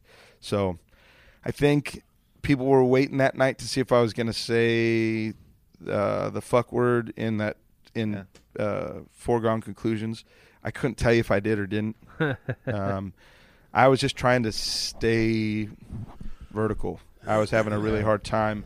I did that thing where I'm, I'm weaving around and I cracked my teeth into the microphone a couple of times just Oh. because I didn't Yeah. know where it was Yeah. because I was just totally loaded. Um, so sorry for anybody that saw that show and didn't have a good time. I I had not ensured that I was going to be at my best because I was, I was just drunk. So you did you bad. didn't get caught at the festival. No, it was later. Yeah. That uh, that it came out, and um, because I know some of those guys, um, you know Johnny Herrin, who who ran that that thing, his son JD is a buddy of mine, and I think uh, we just kind of got wind that they were bummed You know, Yeah, I'm sure. and uh, and rightly so. That was not cool. And then years later, they took it out on all the other bands by not paying them. Is that right? uh oh. because of you drinking, they stopped paying bands. Yeah, that's why the festival went away. It's because It I went away. drank Because that of one you. time. Yeah, it's basically because Ah, Dave man. Bazan drank, and I then feel so bad now. they stopped paying bands and quit the festival.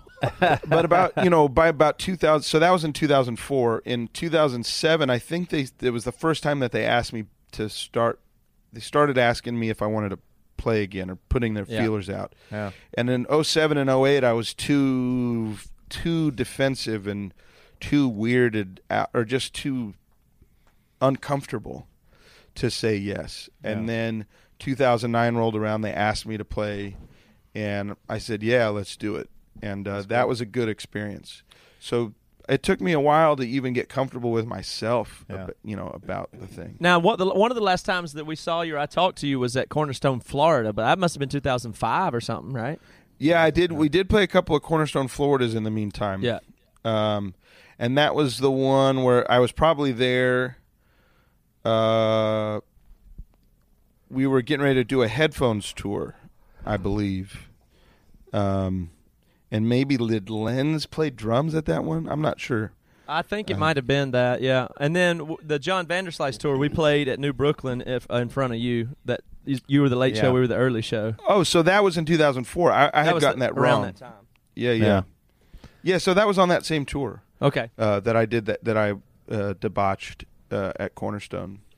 Yeah. Um, yeah. Well, I want to personally say thank you so much. I, Heck I yeah, can't man. believe, honestly, every time we've ever met you, and it's really funny. I'm sure you don't remember all this, but like I, I can remember us meeting you, and then the next time you actually said Matt and Devin's name. Uh, we uh, uh, Devin's another singer in Emery for a while, and uh, you actually like, oh yeah, Matt, and you Devin. I was like, how can you do that? And, and it's just, it's funny like how personable and friendly you are, and I mean, also just totally on a road to hell. Right. And so Rep- reprobate mind seen and a nice guy. the It's nicest really- person I've ever met, straight like all the way to hell as fast as you can get. So, according uh, to you, he's going to spend eternity with Jay Bakker. right? yeah, I mean, you That's and Jay right. Bakker are just gonna be like We'll be bed. We'll be bedmates down there. we'll both be gay in hell.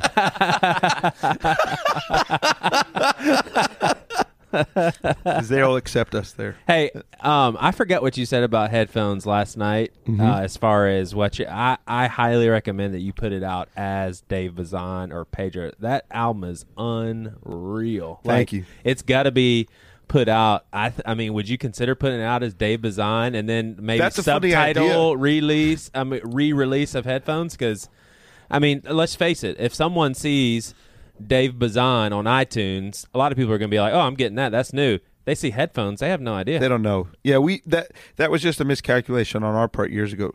If you're in a band uh, or going under a brand name that you that that you have control over, don't ever. Yeah, these guys Yeah, did it with quit Matt it. and Toby. It Wouldn't y'all prefer to release it, Emery? No, because the the po- point of that is Matt. That's why we chose Matt and Toby as a name, just so that that way you will know who it is. So you can market it to Emery That's true. fans, and they know who it is. Now they they might not. It, it doesn't carry all the premium that Emery does, but at least if we want to make an electronic thing like headphones or Right. or death metal, we can put it under Matt and Toby because that's us. So That's it's not pretty tied, cool. It's not tied to our sa- sound necessarily. It's tied to our personalities. Yeah, You and It just- Rosie Thomas talk. Are y'all friends? yeah. Is she a Christian? I don't even really. know. I think she probably is. How about Jeremy Enigk? Do you guys talk? I don't know. You don't. You don't know him? I mean, I've I've met him and hung out. Like we know each other. We're acquainted, but Yeah. we, we it's been very brief. Gotcha. Yeah. We had Mark Salomon on the show, and I, I, I like he said Mark. that he he's met you before. Yeah, I mean, I was a huge Crucified fan. Yeah. Oh, yeah. Uh, and the first time I met Mark, uh, I can't remember if he was able to remember this or not, but I was in a band with Gerardo Coolidge, right? uh, that was called Coolidge, but before, and it it was an earlier version of that same band that was called The Guilty, and we opened for the Crucified really? in uh, outside of Seattle. and What were like, you? Eighteen? Uh, if that, Yeah, Uh, that'd be really young. I was probably yeah seventeen. Deep Dark you, were, Secret. you played drums in that band. I did. Yeah. Dave, Deep you Dark consider, Secret. this is- Aaron this is- Sprinkle actually let Toby and Matt, I think, have a worship CD that you recorded. No, And- Aaron Sprinkle gave me a cassette. A tape. cassette tape. Yeah. So those are like I my don't first have it songs. anymore. I wish to God I still did, but they were I real figured- Jesus-y, but it wasn't worship Jesus-y. music per se. It was Yeah. like uh, it was like a precursor to what I do now. Yeah, it was so interesting to listen to that tape because I, I I went home and I actually had to find a tape player to play it. Yeah. and uh, Aaron Sprinkle was the one that gave it to me, and uh, he was like, "You should check this out" because he knew I was a huge fan of you, and so it was really interesting listening to it. It wasn't like, "Oh, this is bad," or "Oh, I can't believe this is you know that's this this is how Pedro got there" or whatever. It was just it was just so surreal. Just listening to it, going, "This is crazy." This voice that I hear will be this. But it, it, this is real and that's real. I guess is kind Yeah. of the way I felt. Uh, so. I wanted to ask you about that one last thing here. You, Dave, you said you were the drummer back then uh, on in that in those early bands. Yep. Do you consider yourself now a drummer?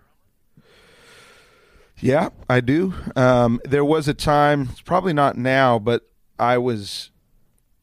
Uh, no, if I get a, li- I mean, if I get a week or two to kind of get my chops back, I was never like a real chops drummer. Yeah. Uh, but I just I like the way that my brain works writing drum parts, um, and so um, there was a time where I f- would say that I felt most comfortable on drums over any other instrument, but now I think it's songwriting in in all its various forms that I feel like I can express myself be- best in. That- but that's awesome. And yeah. you, a lot of people I know really, really like and love your drumming and stuff like that. That uh, and and I know this sounds pretty arrogant, I know, but I'm going to say it anyway. The Uh-huh. uh, my favorite two drummers in the world uh, are first of all you because uh, I, th- I think of you as a drum composer. You know, because you you Thank you. compose the drums. And I'm sure you can play them and stuff too. But primarily, I think your talents are. Uh, other stuff, and that you get to compose this music that that that complements like the the rest of the arrangement really well. I think that's the Uh-huh. real skill that most drummers don't have. Um, and my other favorite drummer is also on the call today, and it's me. I'm not. I'm. I'm. A, uh, I, and, That's uh, awesome. And I. Uh, I compose drums for, but I can't play them much at all. But I, you know, that's. I think that's my favorite thing is the way that I, I've always been inspired by the way you compose drums to complement and go along with the arrangement. Regard, and you never take credit for it for it as a drummer. But I do the same thing. I sit down the drum set to come up with ideas and be creative, and uh, I like where my head's at there. But I couldn't sit down and play, you know, for anybody. Well, and that's a like you know because I grew up. I was talking about this at the show last night. I grew up playing drums in church, where it was really not about the drum parts at all. It was about the songs, and really it was just about the setting and getting the feeling, right? So that there was drums, but it didn't piss off all the old ladies. Mm-hmm. Right. And so when you if you listen to It's Hard to Find a Friend, I was very much in that mode, drumming on that record, where some mildly kind of creative stuff, but it was a lot of just like playing for the song. And then uh, Winners, it was a little bit of a mix. But then when I got to Control, it was like, man, That's I'm a drummer. spot. Like, why don't I just make the drums badass? Like, I could Oh, just kind of start And there. that's- The that's drums on magazine is the one everybody Yep. loves. Do you get that a lot? Yeah. People tell you they love that beat.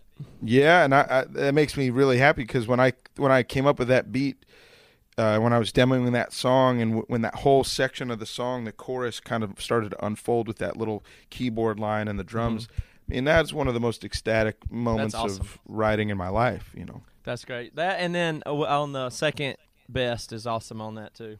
The way that feels. Thanks, we man. always try to copy that vibe. well, you know, that's me ripping off Starflyer. Honestly, uh, ending with a big outro riff like that, like that's gold and silver. I mean, and they do it on Americana and uh, on other records too. But that was like a trick that I first heard on uh, on Starflyer 59 records, and it's my own sort of version of it. But yeah. Well, it's that shifted downbeat to coming on on the beat four or whatever that makes that feel so incredible. That, you know what I mean? Where it, oh, you get right. to the chord before the, the the the one comes around. That's just that makes that so great. thanks a lot. Um, that that was you know that was a fun record to put together. What sprinkle sprinkle mix that one, huh? Sort of. Um, we he we collaborated on it in the middle, and he sh- he got me up and running on a lot of those mixes. But then um, Cutlass, I ran out of time, and Cutlass came in and were making their record during the day, and it wasn't really legal for me to not legal, but it wasn't really okay for me to do it. But Sprinkle gave me permission to come in at night. So those guys would get done about nine or ten at night, and I would come in then and then work all night. So I f- would finish tracking and mix all night, and then when Sprinkle would come in in the morning, I'd try to steal him for like for second best, for instance. I got it w- exactly where I wanted, but I couldn't get the kick drum to sound right. I couldn't. I couldn't EQ. And that was so down it had in the shape. basement at Tooth and Nail. That's right. The it, over in the well in Magnolia there. Yeah. I guess. Yeah, and that was on that Sony console then. Yep. Yeah. That Sony. Um, what- it's the Sony Oxford, uh, Yeah. the digital console. Yep. Um, and so, for instance, I had got that song where I wanted it, but then I had Sprinkle come in and EQ the kick drum because I didn't know how to do it. I couldn't get it to speak how I wanted, and he took two minutes and was like, "You want it to sound like this?" And I was like, "Yeah, that's perfect." and then that song was done, you know. So uh, he helped a lot, but he would, you know, he'd be trying to work on a mix earlier in the process, and he would go to the bathroom or turn around to do something. He's gone. I'd- and I would take those. Uh, well, I know what you mean, but in this case, uh, he would just turn around for a second, and and while he was turning around, I would take the Arvox compressor or like the the the Bomb Factory 1176 and just fucking crank the input, or like I just wanted shit to be squashed, like really destroyed, and uh, and he would come back and he would sit and listen. And he'd be like, "What is what is going on? It just changed." And so he got wise to that move. Like I just would, I just wanted stuff to be super compressed, and uh, so I was kind of not trying to sabotage him. I was just a bossy little prick or whatever, Right. you know. Jade Tree, good to work with. Are they a cool label? Made in In some ways, yeah. Yeah. they're they're really good at accounting, Yeah. um, which is not uh, that common of a thing for for record Right. labels. They're they're always you get your statement and your check on time, and the um, they were also really frugal um, about spending spending money. Yeah. So that worked out for both parties because there's an, a profit split deal. Yeah. So Sweet. so I I can say that about them. It's really a good thing. All right. Well, Dave, we've enjoyed talking to you very much. I've uh, I'm I'm sad I didn't get to hang out at the show last night and have lunch with y'all, but that's all right. I'm, and glad I got to talk to you today. Lunch wasn't that fun, so it's, it's fine. You didn't miss It was really funny at the show last night. Uh, it just shows my age, even though I'm the same age as you. I was sitting there, and for I'd say probably, probably right under half the show, I was thinking, "What can I say? Should I should I make this a joke, or what can I do? Because I have to pee so bad. How do I? Because I was sitting right beside you, and everybody's looking. at me. I was like, I have to pee Did- really did you bad. get up and go at no, point? I never did. Oh, you I- never did. I, I, I I'm was so able to. sorry. I was able to make it, but I was like, because you you close your eyes when you sing. I was like, I was going to make a joke. I was thinking, I'll make a joke. Hey, you close your eyes anyway. You mind if while you're singing, I just walk around you? That would have been fine. Yeah, I know. I know you wouldn't have cared, but I was so. That's all I could think about, and I was like, oh, I'm really getting old. Where urination and finding the place to do it is of supreme importance. we were talking my, my manager and i were like you know we're always sitting there trying to hash out I new ways of kind of doing this thing that that are see if there's a weird thing that we can come up with that'd be like oh that would be really great and one of the things we thought of was we just get a big box truck that is a tiny little venue inside and we set it up with benches or with like bleacher seating or whatever Yeah. where you could fit like 40 or 50 or 60 people in the back of this truck and and we are like fuck yeah that'd be amazing. And then you just it's sort of like a flash mob thing just like okay show up at this place Exactly. in the Meet town. Oh, brilliant! exactly at walmart. Uh, but then we were just like okay that's great that's gonna work. And you know you make it to where it's sonically just like really intimate and super killer but then where the fuck are people gonna go to the bathroom and so that was we just We, We thought of the same thing. We were thinking we could engineer our bus to be like a uh, because we have our own old, old bus we drive around. But we were thinking we could make it like a stage, and then we could have a meet at Walmart and ha- do a living room show in the bus yeah because we stay in Walmart parking lots anyway. So the Walmart Anyway. could be the bathroom. You know, yeah it could it could that's a Yeah, great that's a idea. good- Well, so to do a bus, I guess, is the way that you would do it. You just have the whole thing kind of emptied out, and there is a, a bathroom in the yeah, bus. you'd have to have it convertible. Yeah, you that's know, true. so you can Yeah, do that. our Yeah, ba- that'd our be bus good. has a bathroom, a, a pier. yeah, a couldn't pier. go You number can't two, poop in but- there. Yeah. Well, thanks for talking to us, uh, Bible Belt Southern dumbass Christians, man. I appreciate it. You're welcome. It's it's my you guys are my mission field.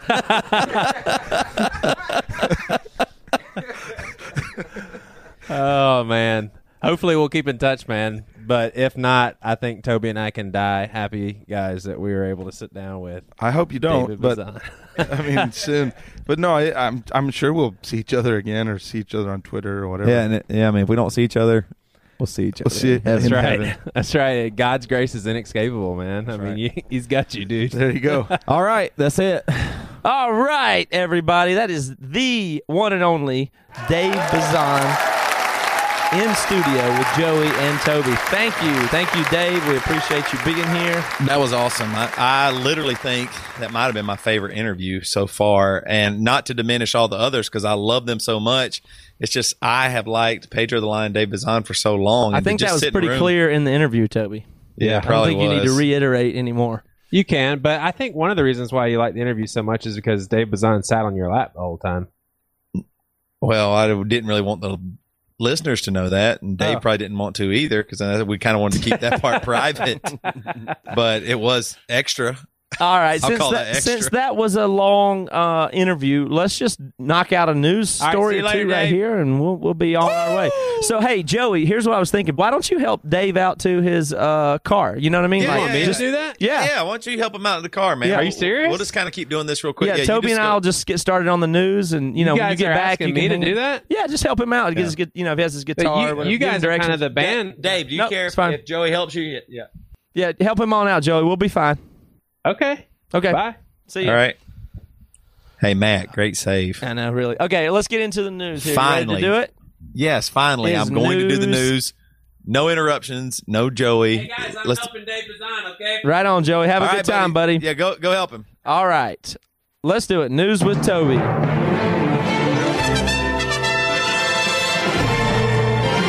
Welcome. This is News with Toby. And I'm Toby. And I'll be giving you your news tonight. Love it. All right, here we go, man. I got some killer stuff here. Okay. All Dave right. Bazan has to come back and use the bathroom. Just, just uh, kind of update. Damn it. You don't have to tell us, man. Are you going to just stay outside? What? What'd you say? You Go go help him. He's Go probably- help Dave. He, he Well, doesn't know how he's- to get out of the building, He's peeing right now. but he doesn't know how to get out of the building. Okay. Thanks, Okay. guys. See ya.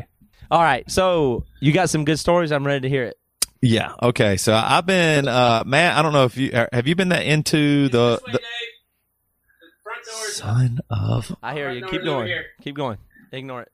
Matt. Have you been watching the World Guys, Cup? I, I think he is going to give me Where did you get that mic pick. from? I think he's going to give You're me spot. Why do you have another mic? I just want. I wanted to know. I wanted to tell you. I think he's going to give me a guitar pick. I think so. I'm going to ask him. I think he's going to give me a guitar pick. All right, buddy. Go get it. Go All get right, it. buddy. All right. Bye. All right, buddy. World Cup. Matt, have you been into the World Cup at all? I was until the United States got eliminated. So when they lost, okay. Well, here's the thing about the World Cup. Okay, I'm back. God He's playing. He's he's playing Dave Bazan on his phone now, man. I'm, I can hear it. This is almost unbearable. It's just a. All I see before me is a, in comparison to his body, a really small phone playing music, and there's just hair and sweat, and just Hey, this is this is Dave Bazan live in Asheville, November the fourth. Hey, uh, Joey. 2007. man. Come on, we're doing my news. Can you stop? Yeah, but hold on for a second. I mean, sometimes. Listen to that. Okay, that's enough. Okay, hold on. Why do we always have to do the news? We just interviewed Dave Bazan, and I'm playing a song for everybody. I think a lot of people would probably be okay. It's horrible sound quality. I mean, you didn't prepare this. I have a news that I've worked on. I really want to bring it to and deliver it well to the people. So I just, I'm going to do the news now. Can you please shut your damn mouth one time in your life? For once in your life, close your damn mouth. Okay, I will. Matt, you got to do closing something. my mouth. There's nothing I can really do.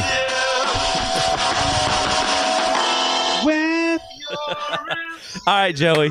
Very good. Very good. Put your headphones on. Put your headphones Put on, your buddy. headphones okay, on, here we Joey. go.